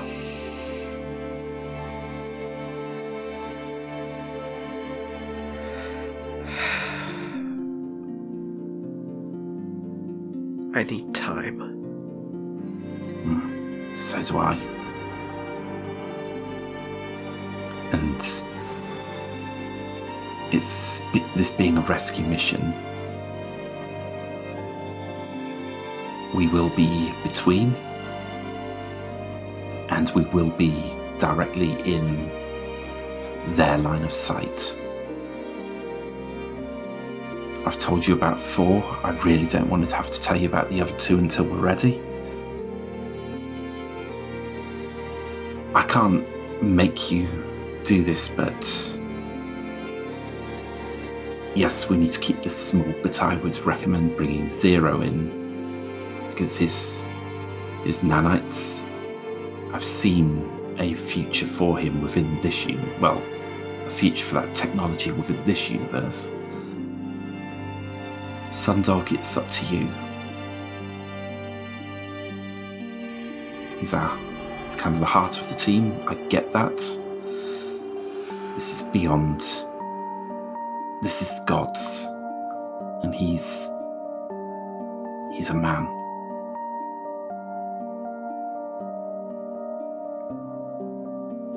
Defied them. Twice. So have I. I don't know. I don't have a plan right now. I just have a lot inside me that I need to unload and I need to think. I need time, and I don't know how much time we have, and that's making it worse. But I need some time. Time there is different. But one thing I have noticed with us heroes is we always arrive on time.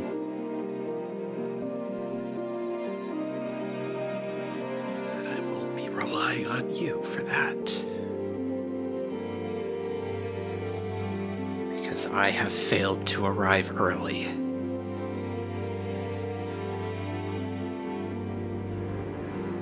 Can't say.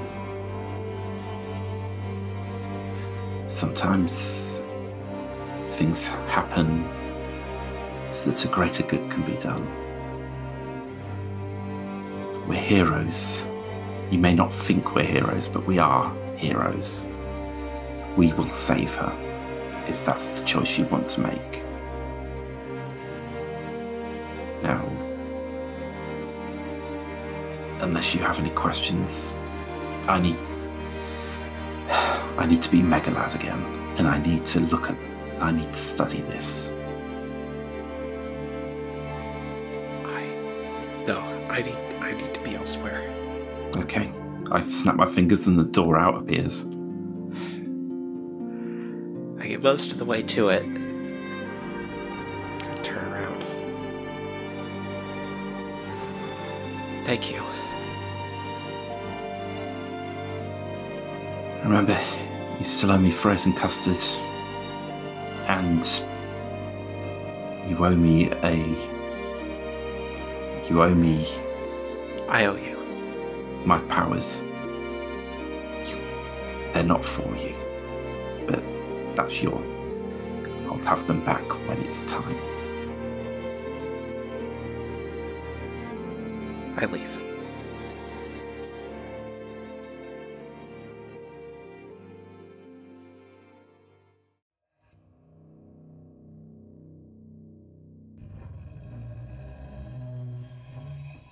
So, Felix, Ambulance.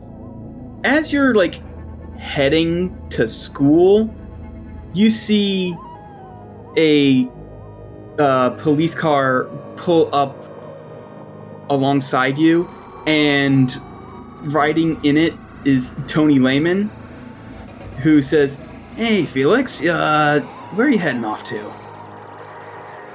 Um, heading off to class. Cool, cool. Hey, uh, why don't I give you a ride there? I'm kind of in between things right now, and I figure I can do you a favor. Uh, And he opens up the door and he says, Get in, son. fine. Hope you don't mind. I got a dog Odie here. I'm gonna leave him with you and then disappear from the plot forever. No, that's Lyman, not Layman.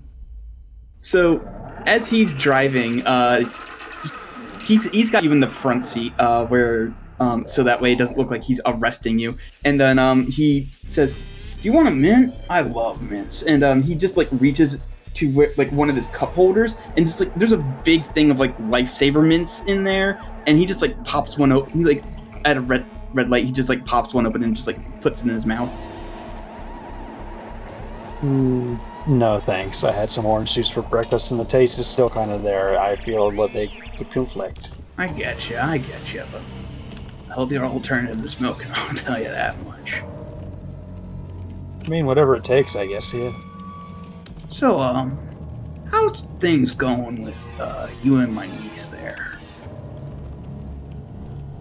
I mean, like the dates are going well. Um, I'm not sure where we're at in relationship status. It's been like uh, five months, getting along, but like,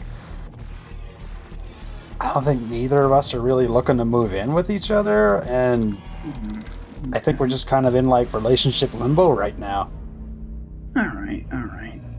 That's good. That's good. That'll uh, make what I'm about to tell you a little easier to hear. I'm gonna need you to break up with her. Preferably before the holidays. I don't want to break her heart so close to Christmas. Is this because I'm mixed race? What? No, no, God, no. Yo! Alright. It's because you're a fucking super, I do. And your kind of lifestyle, well, it's dangerous, full of excitement. Well, that could put someone like her in danger. I don't want her being in danger, so I just I don't think you're a good fit for her. So, uh, if you could try and break up with her before Halloween, I'd greatly appreciate it. Uh, she's not gonna take this well, you know that, right? She's gonna like, she's going to hate you. Oh, here's the beautiful part. You're not going to tell her I told you to do this. Why would I do that? Oh, well, let's just say I sort of know what sort of illegal shenanigans you get into, and well, while I don't have the authority to take you on because of who you are, I do have some friends in the DHEA who need some favors. So, um, You're a cool dude. That's what I thought. So, you're gonna bring up the fact that you want to break up with her, and you're not gonna bring up that I had anything to do with it. Okay? Okay, fine. Can I get out of your car now? Uh, he pulls up to the college because he ti he basically timed this perfectly, and he says, "Have a good day at school, Felix." I'm low key impressed that you managed to time that so well. Not gonna lie, you're still a jackass. You're still a freak. Yep.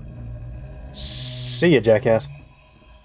and he drives off after you get out of the car. So, like, as, as, aside from like class, uh, I know in between sessions you had a big revelation of what you were going to do. So, uh, after class, what do you do? Uh, I gotta track down the study group. All right. Um. So go ahead and roll investigation. Well, I got a four. Yay me. You got a four. Dang. Yeah, they're they're easy enough to find. Uh, they they're still relatively small time, so you don't have to look like too far from like a corner store being robbed, and you hear like a big burst of air hitting a, hitting a wall or something. And uh, yep, that's the uh, that's the big robot wolf uh, shooting the air cannon at some uh, at some people. And wouldn't you know it, they're there you see Shadowbox using pure like shadows to like tie up a um like a velociraptor looking humanoid wearing like Egyptian uh, regalia Right. and then the DHEA comes in and uh Little Red just uh picks picks them up and like puts them in the um armored car that uh drives them off.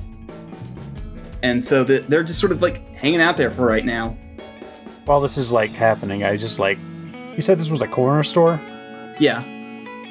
I grab a coke and slap two dollars down on the counter. There's no go. There's nobody at the register. He, he that whoever it was, whoever was running the register ran like when this started happening. Yeah. But I just slapped two dollars. Oh, oh yeah, like if if they weren't running before, definitely when the big giant fucking robot wolf showed up and started shooting air blasts out of its mouth, uh, they hightailed it.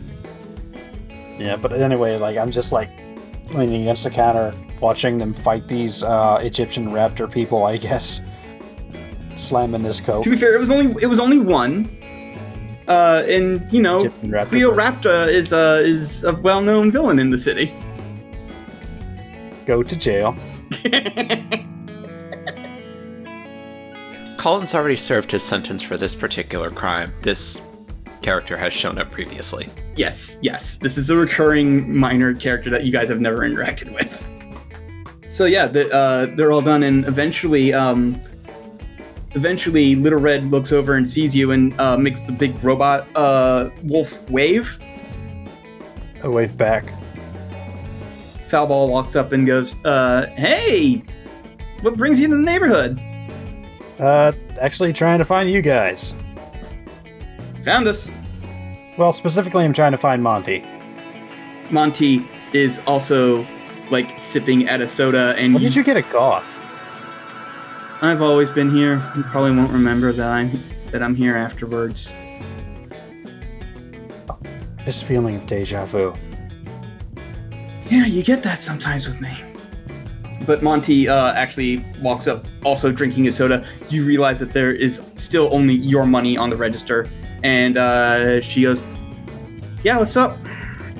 I put another dollar on the register. Um. Okay, so this is gonna be well. I'm just gonna get straight to the point. Our group kind of fell ass backwards into a transistor tyrant scheme. Uh, and since you are the only person I know who knows Castoran magic and also doesn't want to tear my throat out, um, I would like to pay you for lessons. Hmm. Hmm. Hmm. Why do you want to know Castoran magic? Because we're gonna probably have to go butt heads with Archibald again, and I just want to hedge my bets here. Any kind of advantage I can give myself, I will take. Okay, all right. I want beer, and I want menthols. This girl is too cool for this podcast. You're 16, or what? What, what are you 16? Yeah, I'm 16, and that's why I can't buy my own. So buy them for me. Fuck it, half my family's French. Whatever.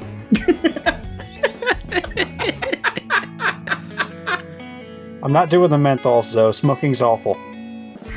Mm, I don't know. It sounds like you don't want to learn magic. I will do something besides the menthol. Smoking is terrible for your health. I need you to roll um rapport. No, I need no. It's um. It would be provoke, and she gets to roll will. All right, fine. I got a straight zero. Oh, you got a straight zero. Oh, okay. Um, Don't forget, you've got all your fate points. you do have all your fate points. I do have like five fate points. Like, give me a second. Let me roll. Let me see if you. It's it's necessary. She has. She got a three. What was that? That was two minuses and two zeros. So yeah, I'll go ahead and re-roll that, and that's affable regional sundog. I'm not giving this child smokes. Alcohol is one thing, but smokes, smoking is gonna. Fu- smoking is like, like okay, like out of character. Both of my grandfathers died of lung disease. Don't oh, smoke. Oh yeah, yeah. Like out of character. My grandma desi- died of lung cancer. Don't smoke, but she. Mine too. My granddad died of lung cancer. Don't smoke. If you listen to this and you smoke, stop it. Wait, no. Please stop. My grandfather on my father's side died of lung cancer. My grandfather on my mother's side died of lung disease as a result of smoking, and yeah, it's a whole fucking thing. Don't smoke. Oh, uh, Don't my, smoke. my maternal grandfather's uh, strokes and vascular dementia were probably caused by smoking. Cool. Then he died. Hey, folks at home. Smoking will kill your the- grandparents. The, PSA we promised we would never do. Don't fucking smoke. You will be the grandparent that died from smoking. And then you won't Anyway. get any Father's or Mother's Day presents. So uh, you got you got a Yeah, two. two, which does not beat her three. If, so if you have another fate point that you want to bump that up to a four, Yeah, I smoking is bad. I am low key supporting underage drinking here, but smoking is bad. Which aspect? I'm gonna invoke morally ambiguous Moolah. I have tamed this through means that are entire might not be entirely legitimate, but I will spend You got cash you can throw around. You can wave huge stacks in her face to get her off the smokes. I'll buy you a fucking PS6. I don't care, and just not cigarettes. Yeah, I'll just- fine. hand you twice what the menthols would be worth if you don't spend them on cigarettes. Fine. Okay.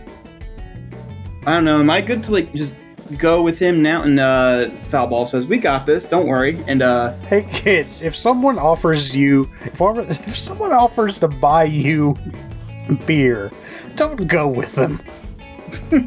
okay? I just want to heads this message off. don't leave with adults who buy you beer, children, please. oh, don't worry. They've got the ultimate spy. Okay, but in real life, Real children do not have ultimate spies. Real children, the none of you who are listening, I'm pretty sure this is exclusively an adult podcast. But um, hey kids, if you are there, don't leave with adults who offer to buy you alcohol. That's a really No. fucking bad idea. That's that's super bad idea. Don't do it. Never go with a predator to a second location. Don't listen to our podcast, children. Turn it off and go outside play football. American football By that he means- specifically. okay. I was gonna say by that he means soccer. and by but- that I mean hand egg. All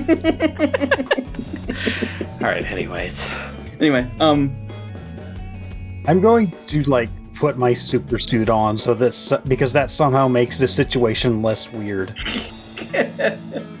so uh, Monty and also Wallflower, uh, though you don't notice Wallflower, starts walking with you, and um, Monty says, "All right, so first things first, you're gonna have to put a lot of trust into me." Because the first step to knowing Castoran magic is to learn your true name and you cannot learn your own true name. Is it not Felix de la Rue? No, no, that is not your true name. And I would give you an example, but the only example I have is my true name, and I'm not giving that to you. All right, that's fine. So long as it isn't like something stupid like Dark Shadow Wolf or something. Because my oh god. no, it's it's much more esoteric than that. All right. She cracks her knuckles, like she does. She does that thing where she like interlaces her fingers and just like stretches until they start cracking. And she goes, "All right, so let me do this." She puts one thumb on your temple, and then like the rest of her fingers like wrap around the top of your forehead. Another thumb goes on your cheek, and the pointer finger rests like right at the edge of your eye, and then just like from there down. And she just starts concentrating. Be really self conscious if you start laughing. Don't worry, I probably will anyway. Great. All right. She opens her eyes after like five minutes. Your true name is the Howling Winds Disaster. Sorry, I said I said I'd laugh either way, but no, that's okay. I'm done. I'm done. No, that's Okay, now I'm done. it's not as bad as I thought it would be. It's still though. Howling winds. Am I an anime? Ah, and now that I know that, she just sort of like pats your cheek a couple times. I have power over you forever. Isn't that neat? This has been a real weird day.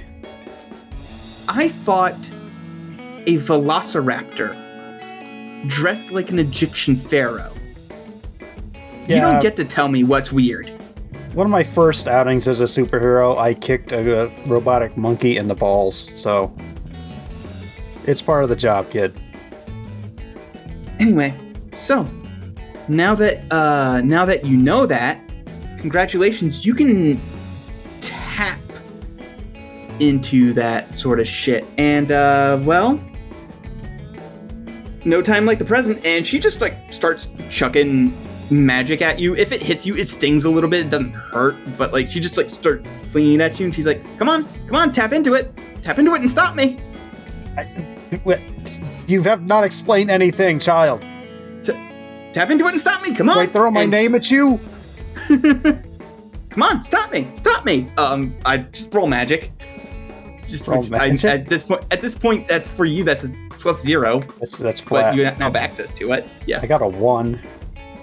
Yeah. Um, d- describe how you managed to uh to block the stuff she's flinging at you. That stings a little bit.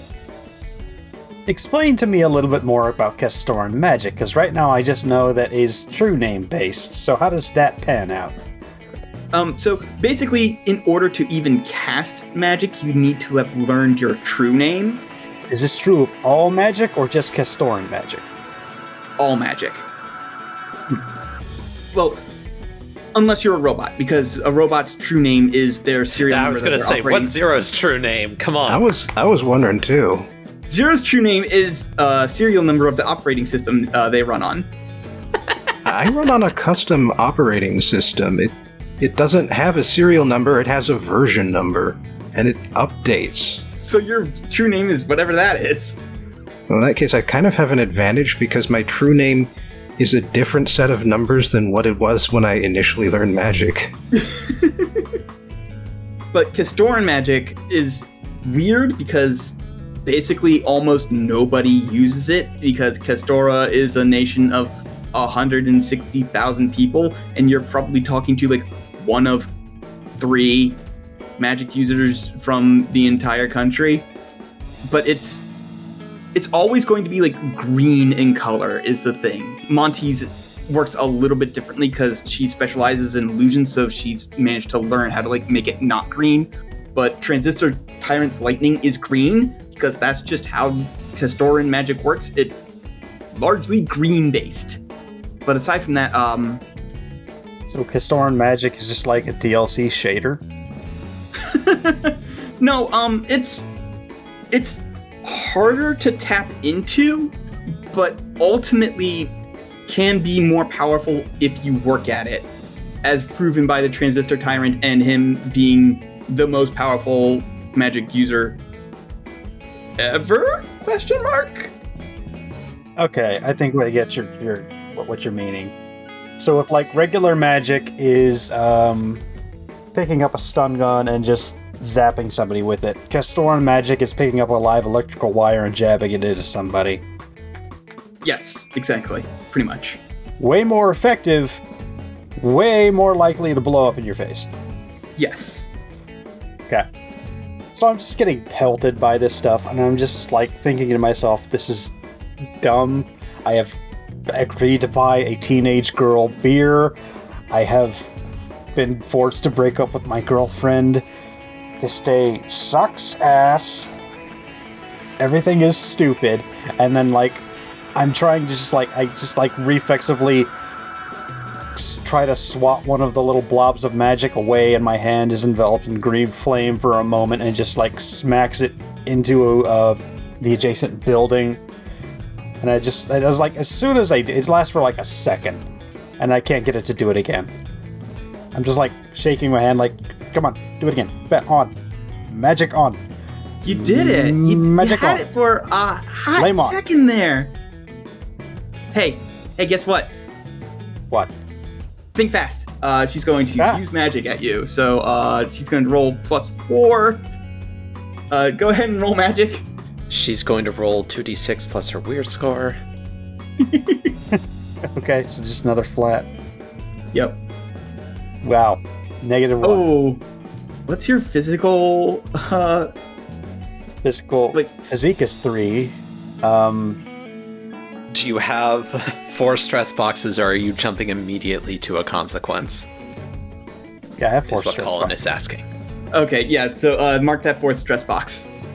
When she says "think fast" and you're like, "What?" and you, she just hits you with like a green version of her, just comes up and like sort of socks you right in the jaw, and she goes, "Oh, oh, I'm sorry. Oh, I, I thought that if I threw something at you, you would be able to tap into your instincts again. I am sorry. Do you need like an ice pack or something?" No, I'm fairly used to this. This is par for the course That's- today. That's very I- sad. Okay. There's a laughing. You don't know where it's coming from. Did you hear that? That's just wallflower. Who? Whoa! Hi. Jesus. Have you been there the whole time? I've been here the whole time. Cool. The weirdest sense of deja vu. Yeah, you'll get that with me. she is actually smiling and laughing at this point. Ig- ignore her, you'll forget her anyway. Listen, um, so here's the thing I don't want to do that again. So, instead of throwing you to the deep end, because that's clearly not going to work, we'll just continue to take baby steps and Baby steps are nice. I like baby Yeah, steps. baby steps would be nice, and like you'll get better at it eventually. Or you'll accidentally tap into a cosmic uh, entity's mind and see into the unknowing abyss and go insane. But so, one of the two things will happen, and that second one only happens like twice. Honestly, either one is a step to solving my problems.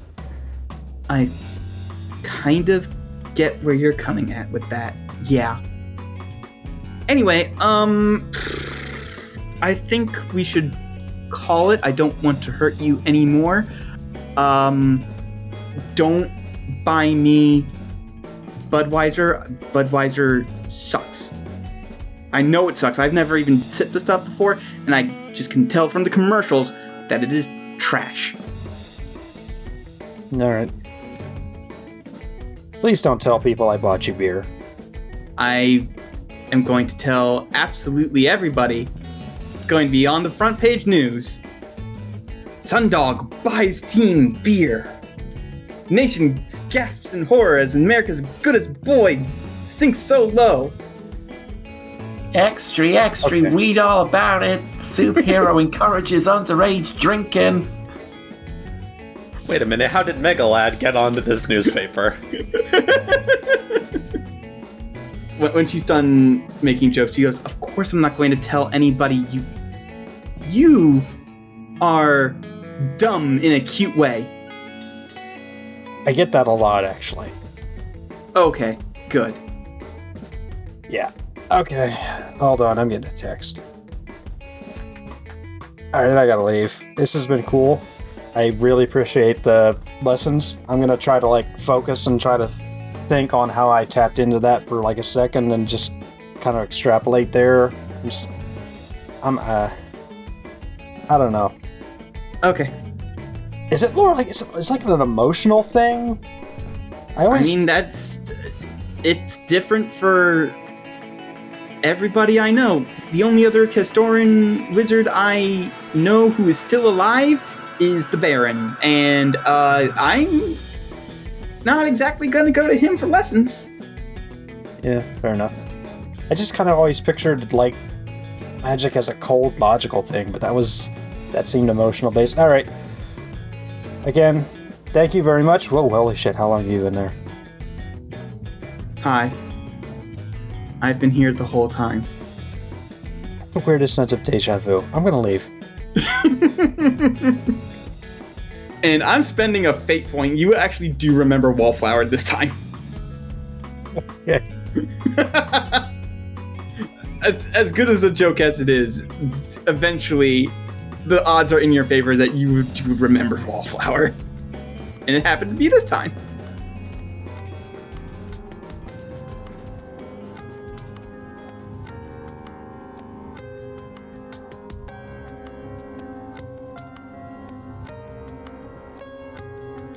So the text was a very simple, very curt, I need you now. And it is nighttime right now, like dead of night. As established, I just like I drop everything and start heading towards you. Alright, well, get to the base, find Robin not quite fetal position, but something very close to it, curled up on their bed. Oh, jeez. Okay. Okay, tell me what's wrong.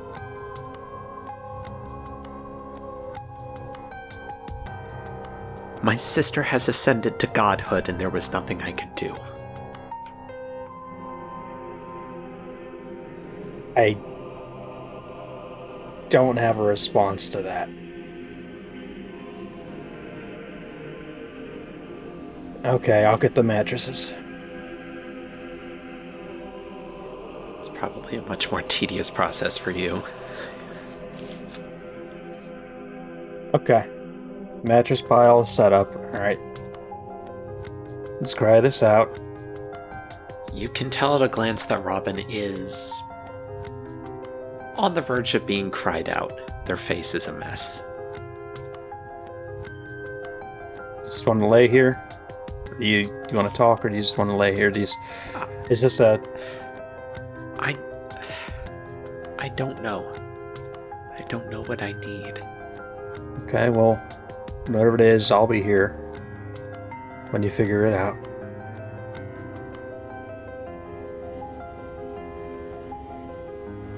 I.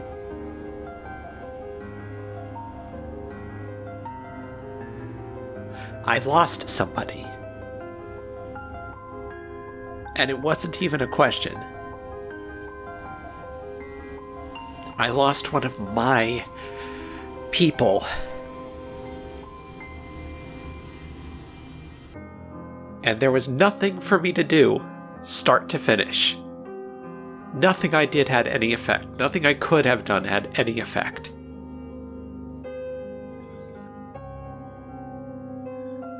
I lost and I wasn't allowed to fight. And I lost big.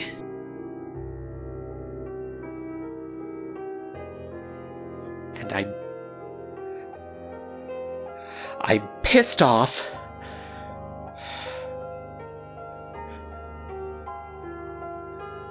And I'm heartbroken. Because if I take it on their terms, terms I have no ability to interfere with,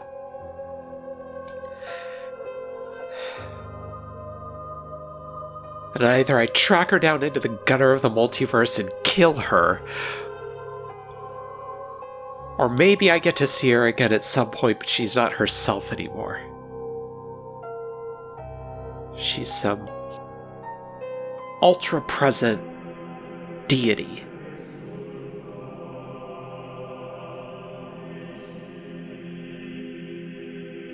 Who who is it?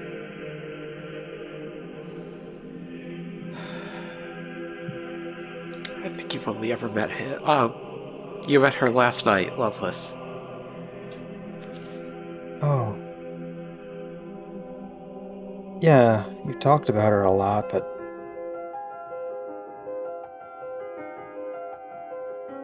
Yeah.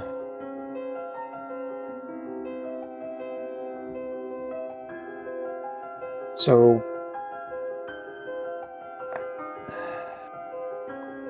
I I don't um, I, I, it's, I guess let's just break this down. What do you say ascended to godhood? The f- fucking. The.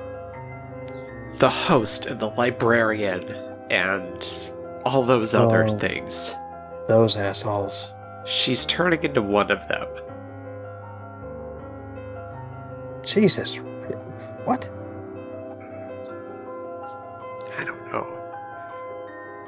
Apparently, it's a natural process of the universe. Sometimes just happens to people.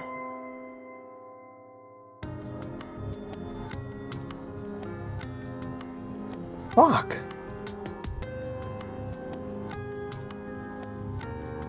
And it's already happened?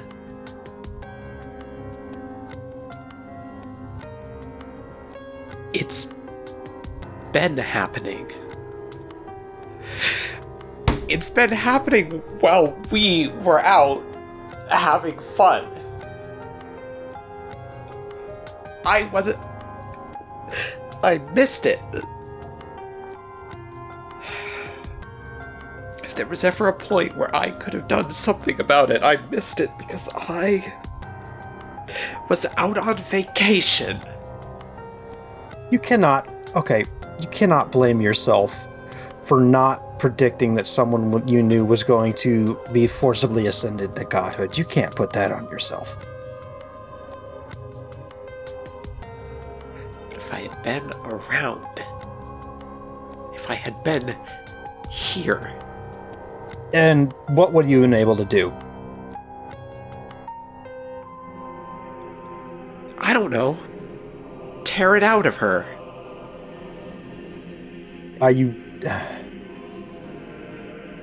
I. Okay. I. You feel powerless right now. And that sucks. There's that's an awful feeling. That's But you cannot blame yourself for this. This is This is some I don't I don't feel powerless. I'm not powerless. I am powerful. I am the most powerful. I I stole immortality from the transistor tyrant. I can teleport massive quantities of Ventirium across the universe. And now I have all this dimensional energy, the the the ambient background radiation of the space that she is ascending into. I have all of this at my disposal. I could have done so much. But I wasn't here for it.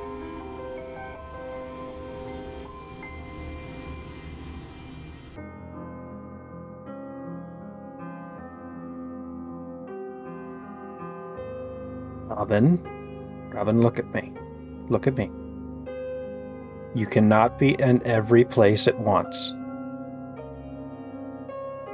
I know you're hurting right now, and I know you're mad at everything, including yourself, probably especially yourself, but you cannot be everywhere and you cannot fix every problem at once.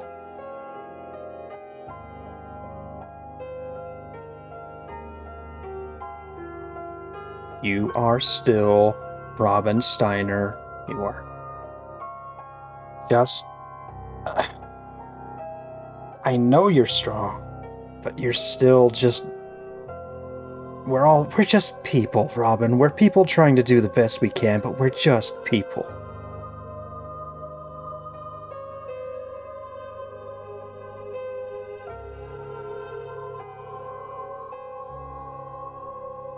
Is there honestly nothing to be done about this? Is it just like I I don't know. Gary has ideas. He's he's got the this chunk of the in between stored in a little box in his room. He he thinks he can he, he planned to turn it into some kind of weapon, but I don't I don't know. He thinks he can turn it into a scalpel or something.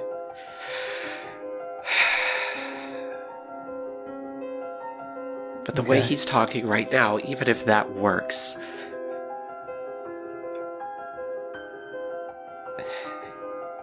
she still wouldn't be herself anymore.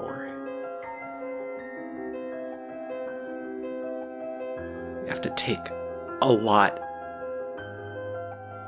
besides just what's ascending her. Too much. She wouldn't be the same person anymore.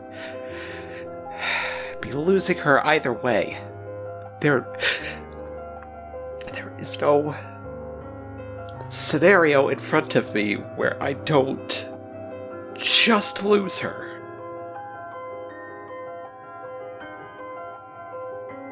You're smart and capable people.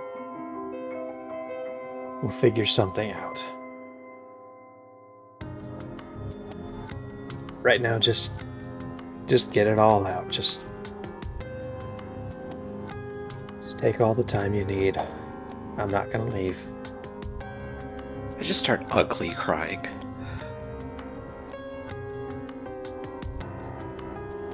It's okay. I'm do that until I pass out.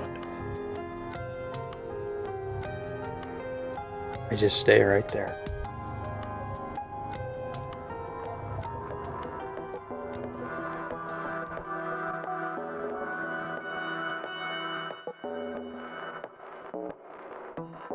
Well, I must admit it is somewhat relieving to hear that the mentor does not choose those who ascend.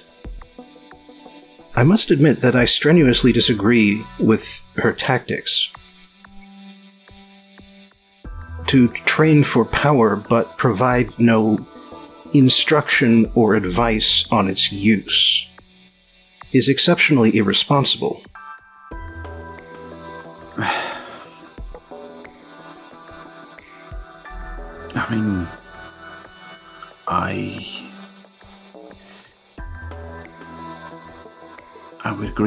Mentor.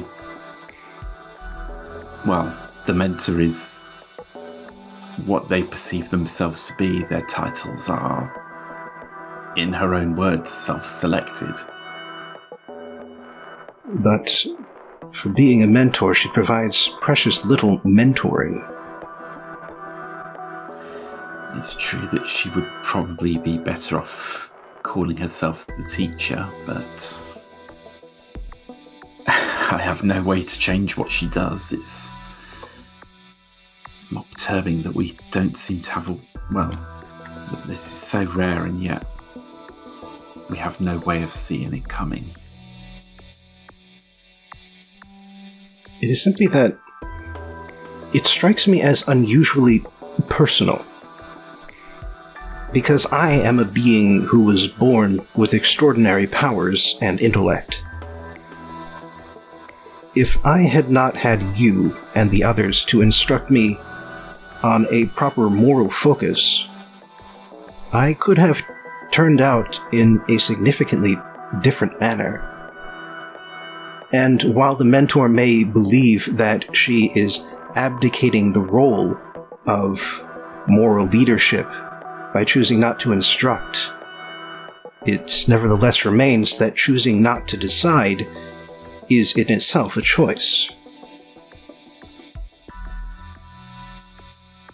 Maybe it's because, as far as I'm aware, she had no one to teach her. Curious, though, that one thing strikes me is that if she didn't create them, then that means that she was herself one of us or someone mortal, someone, well, a person, essentially. Maybe the reason she doesn't practice, well, maybe the reason why she doesn't provide true mentorship is because she never had anyone to mentor her, and thus she thinks that her way of teaching, the way she had to teach herself, maybe she thinks that her way is the right way. Then perhaps it is about time someone taught her ethics. In addition, I disagree with your characterization of evolution. I believe it would be more accurate to call it a mutation, and a potentially hazardous one, because, from my observations, a more perfect creature is less compatible with this universe. Well, I mean, in some ways, is mutation not a prerequisite for evolution? It is, but not all mutations contribute to evolution. Hmm. Well, regardless, I'm not sure the mentor is one to be changed at this point.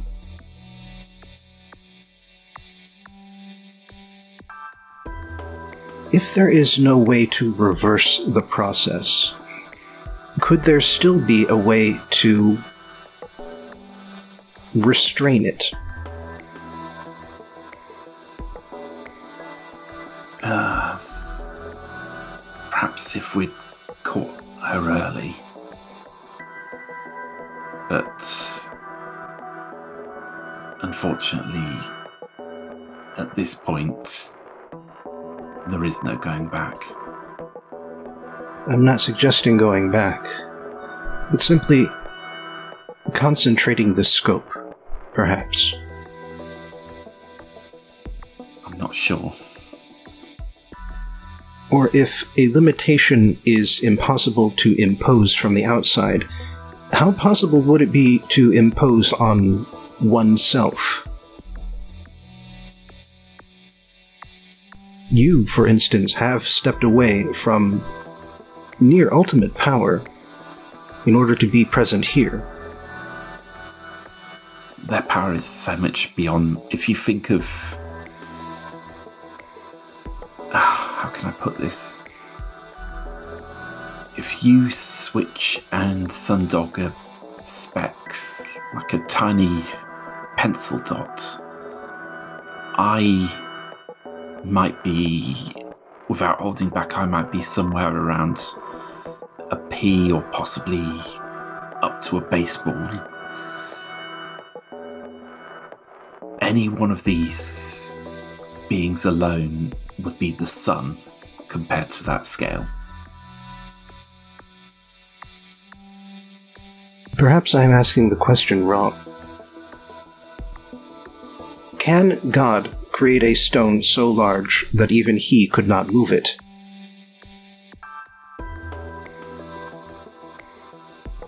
I don't know. And what would happen if that God were to wear the stone? The honest answer is yes, the six were created. They are we know that they have limits because we were able to use our wits. Well, you were able to use your wits to to bring down one of them, but that was, as far as I'm aware, that's the only one that relied on a machine. But I was able to use that machine to destroy itself. It's an option. I suppose the focus of the question is if the six cannot be stopped, can they at least abdicate? I don't know. Then that is a question we should answer. as I said to uh, come inside my room for a minute. Very well. And then I snap the door, my finger to make the door go away again. Um, I'll tell you this as well. Um, I'll show you this because while I believe at this point you probably do have the sophistication to lie to me, I don't think you will. So I can trust you to keep a secret, can't I? I have kept numerous secrets.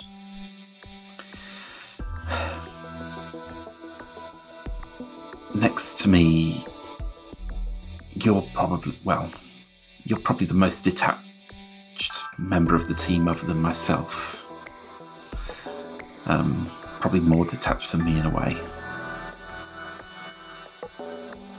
We are probably going down a path that will result in the team going between universes. For what objective? That's up to Switch. This here, and I pull out the lockbox again. This is firmament. The essentially the building blocks of the universe. I think I can probably I can definitely use this as a weapon although I imagined it would only be for sort of defending this plane, this universe against them, as I felt that they would chase me. Clearly, as the mentor knew I was here all along, didn't seem surprised that I was here. Clearly, they don't actually care that I'm here, as such, or at least not enough to make an effort. Could use this. Well, I can say I could use this to kill Denny. I could use this to essentially operate to recreate Denny. You're, in a way, smarter than me. If I fail, or if you have any ideas on how I can use this, then let me know. Or you could probably figure out some magic to use it.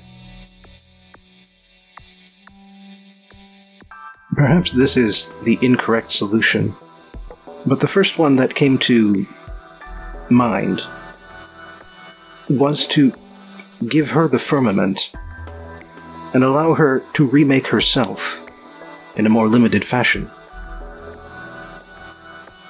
Now that's that's that's that's an idea. That's a good idea. With yes, um, with some support, yes, that might work. But give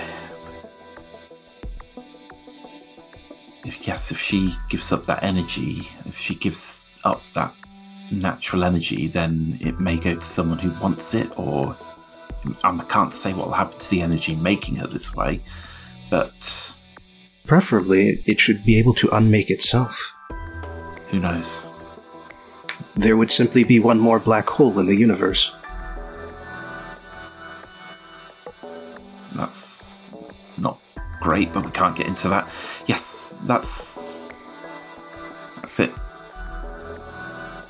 That's the plan. And I, I summon the door, slam it open, and say, "We're going on a rescue mission." Oh, Perhaps you should wait until tomorrow. perhaps. It was suitably dramatic. Thank you. Hero- heroism zero. A lot of it is the dramatic. What makes a hero super? Presentation! Thank you. Yes.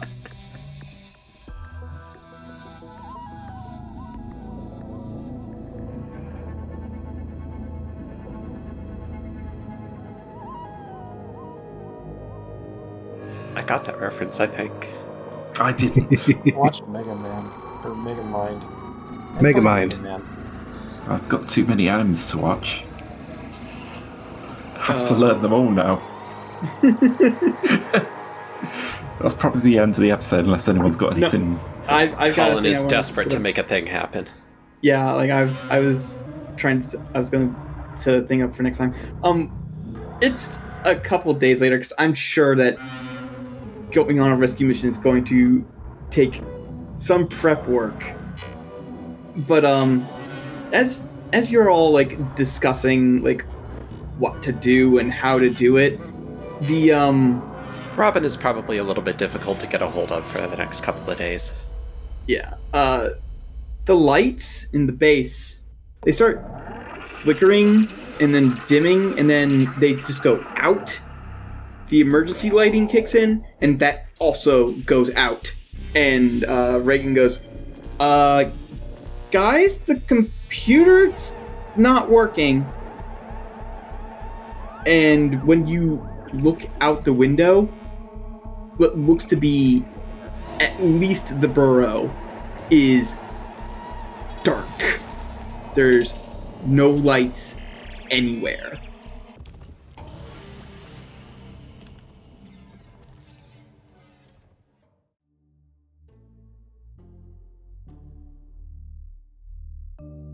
Well, Nikolai, I hope you were fully charged.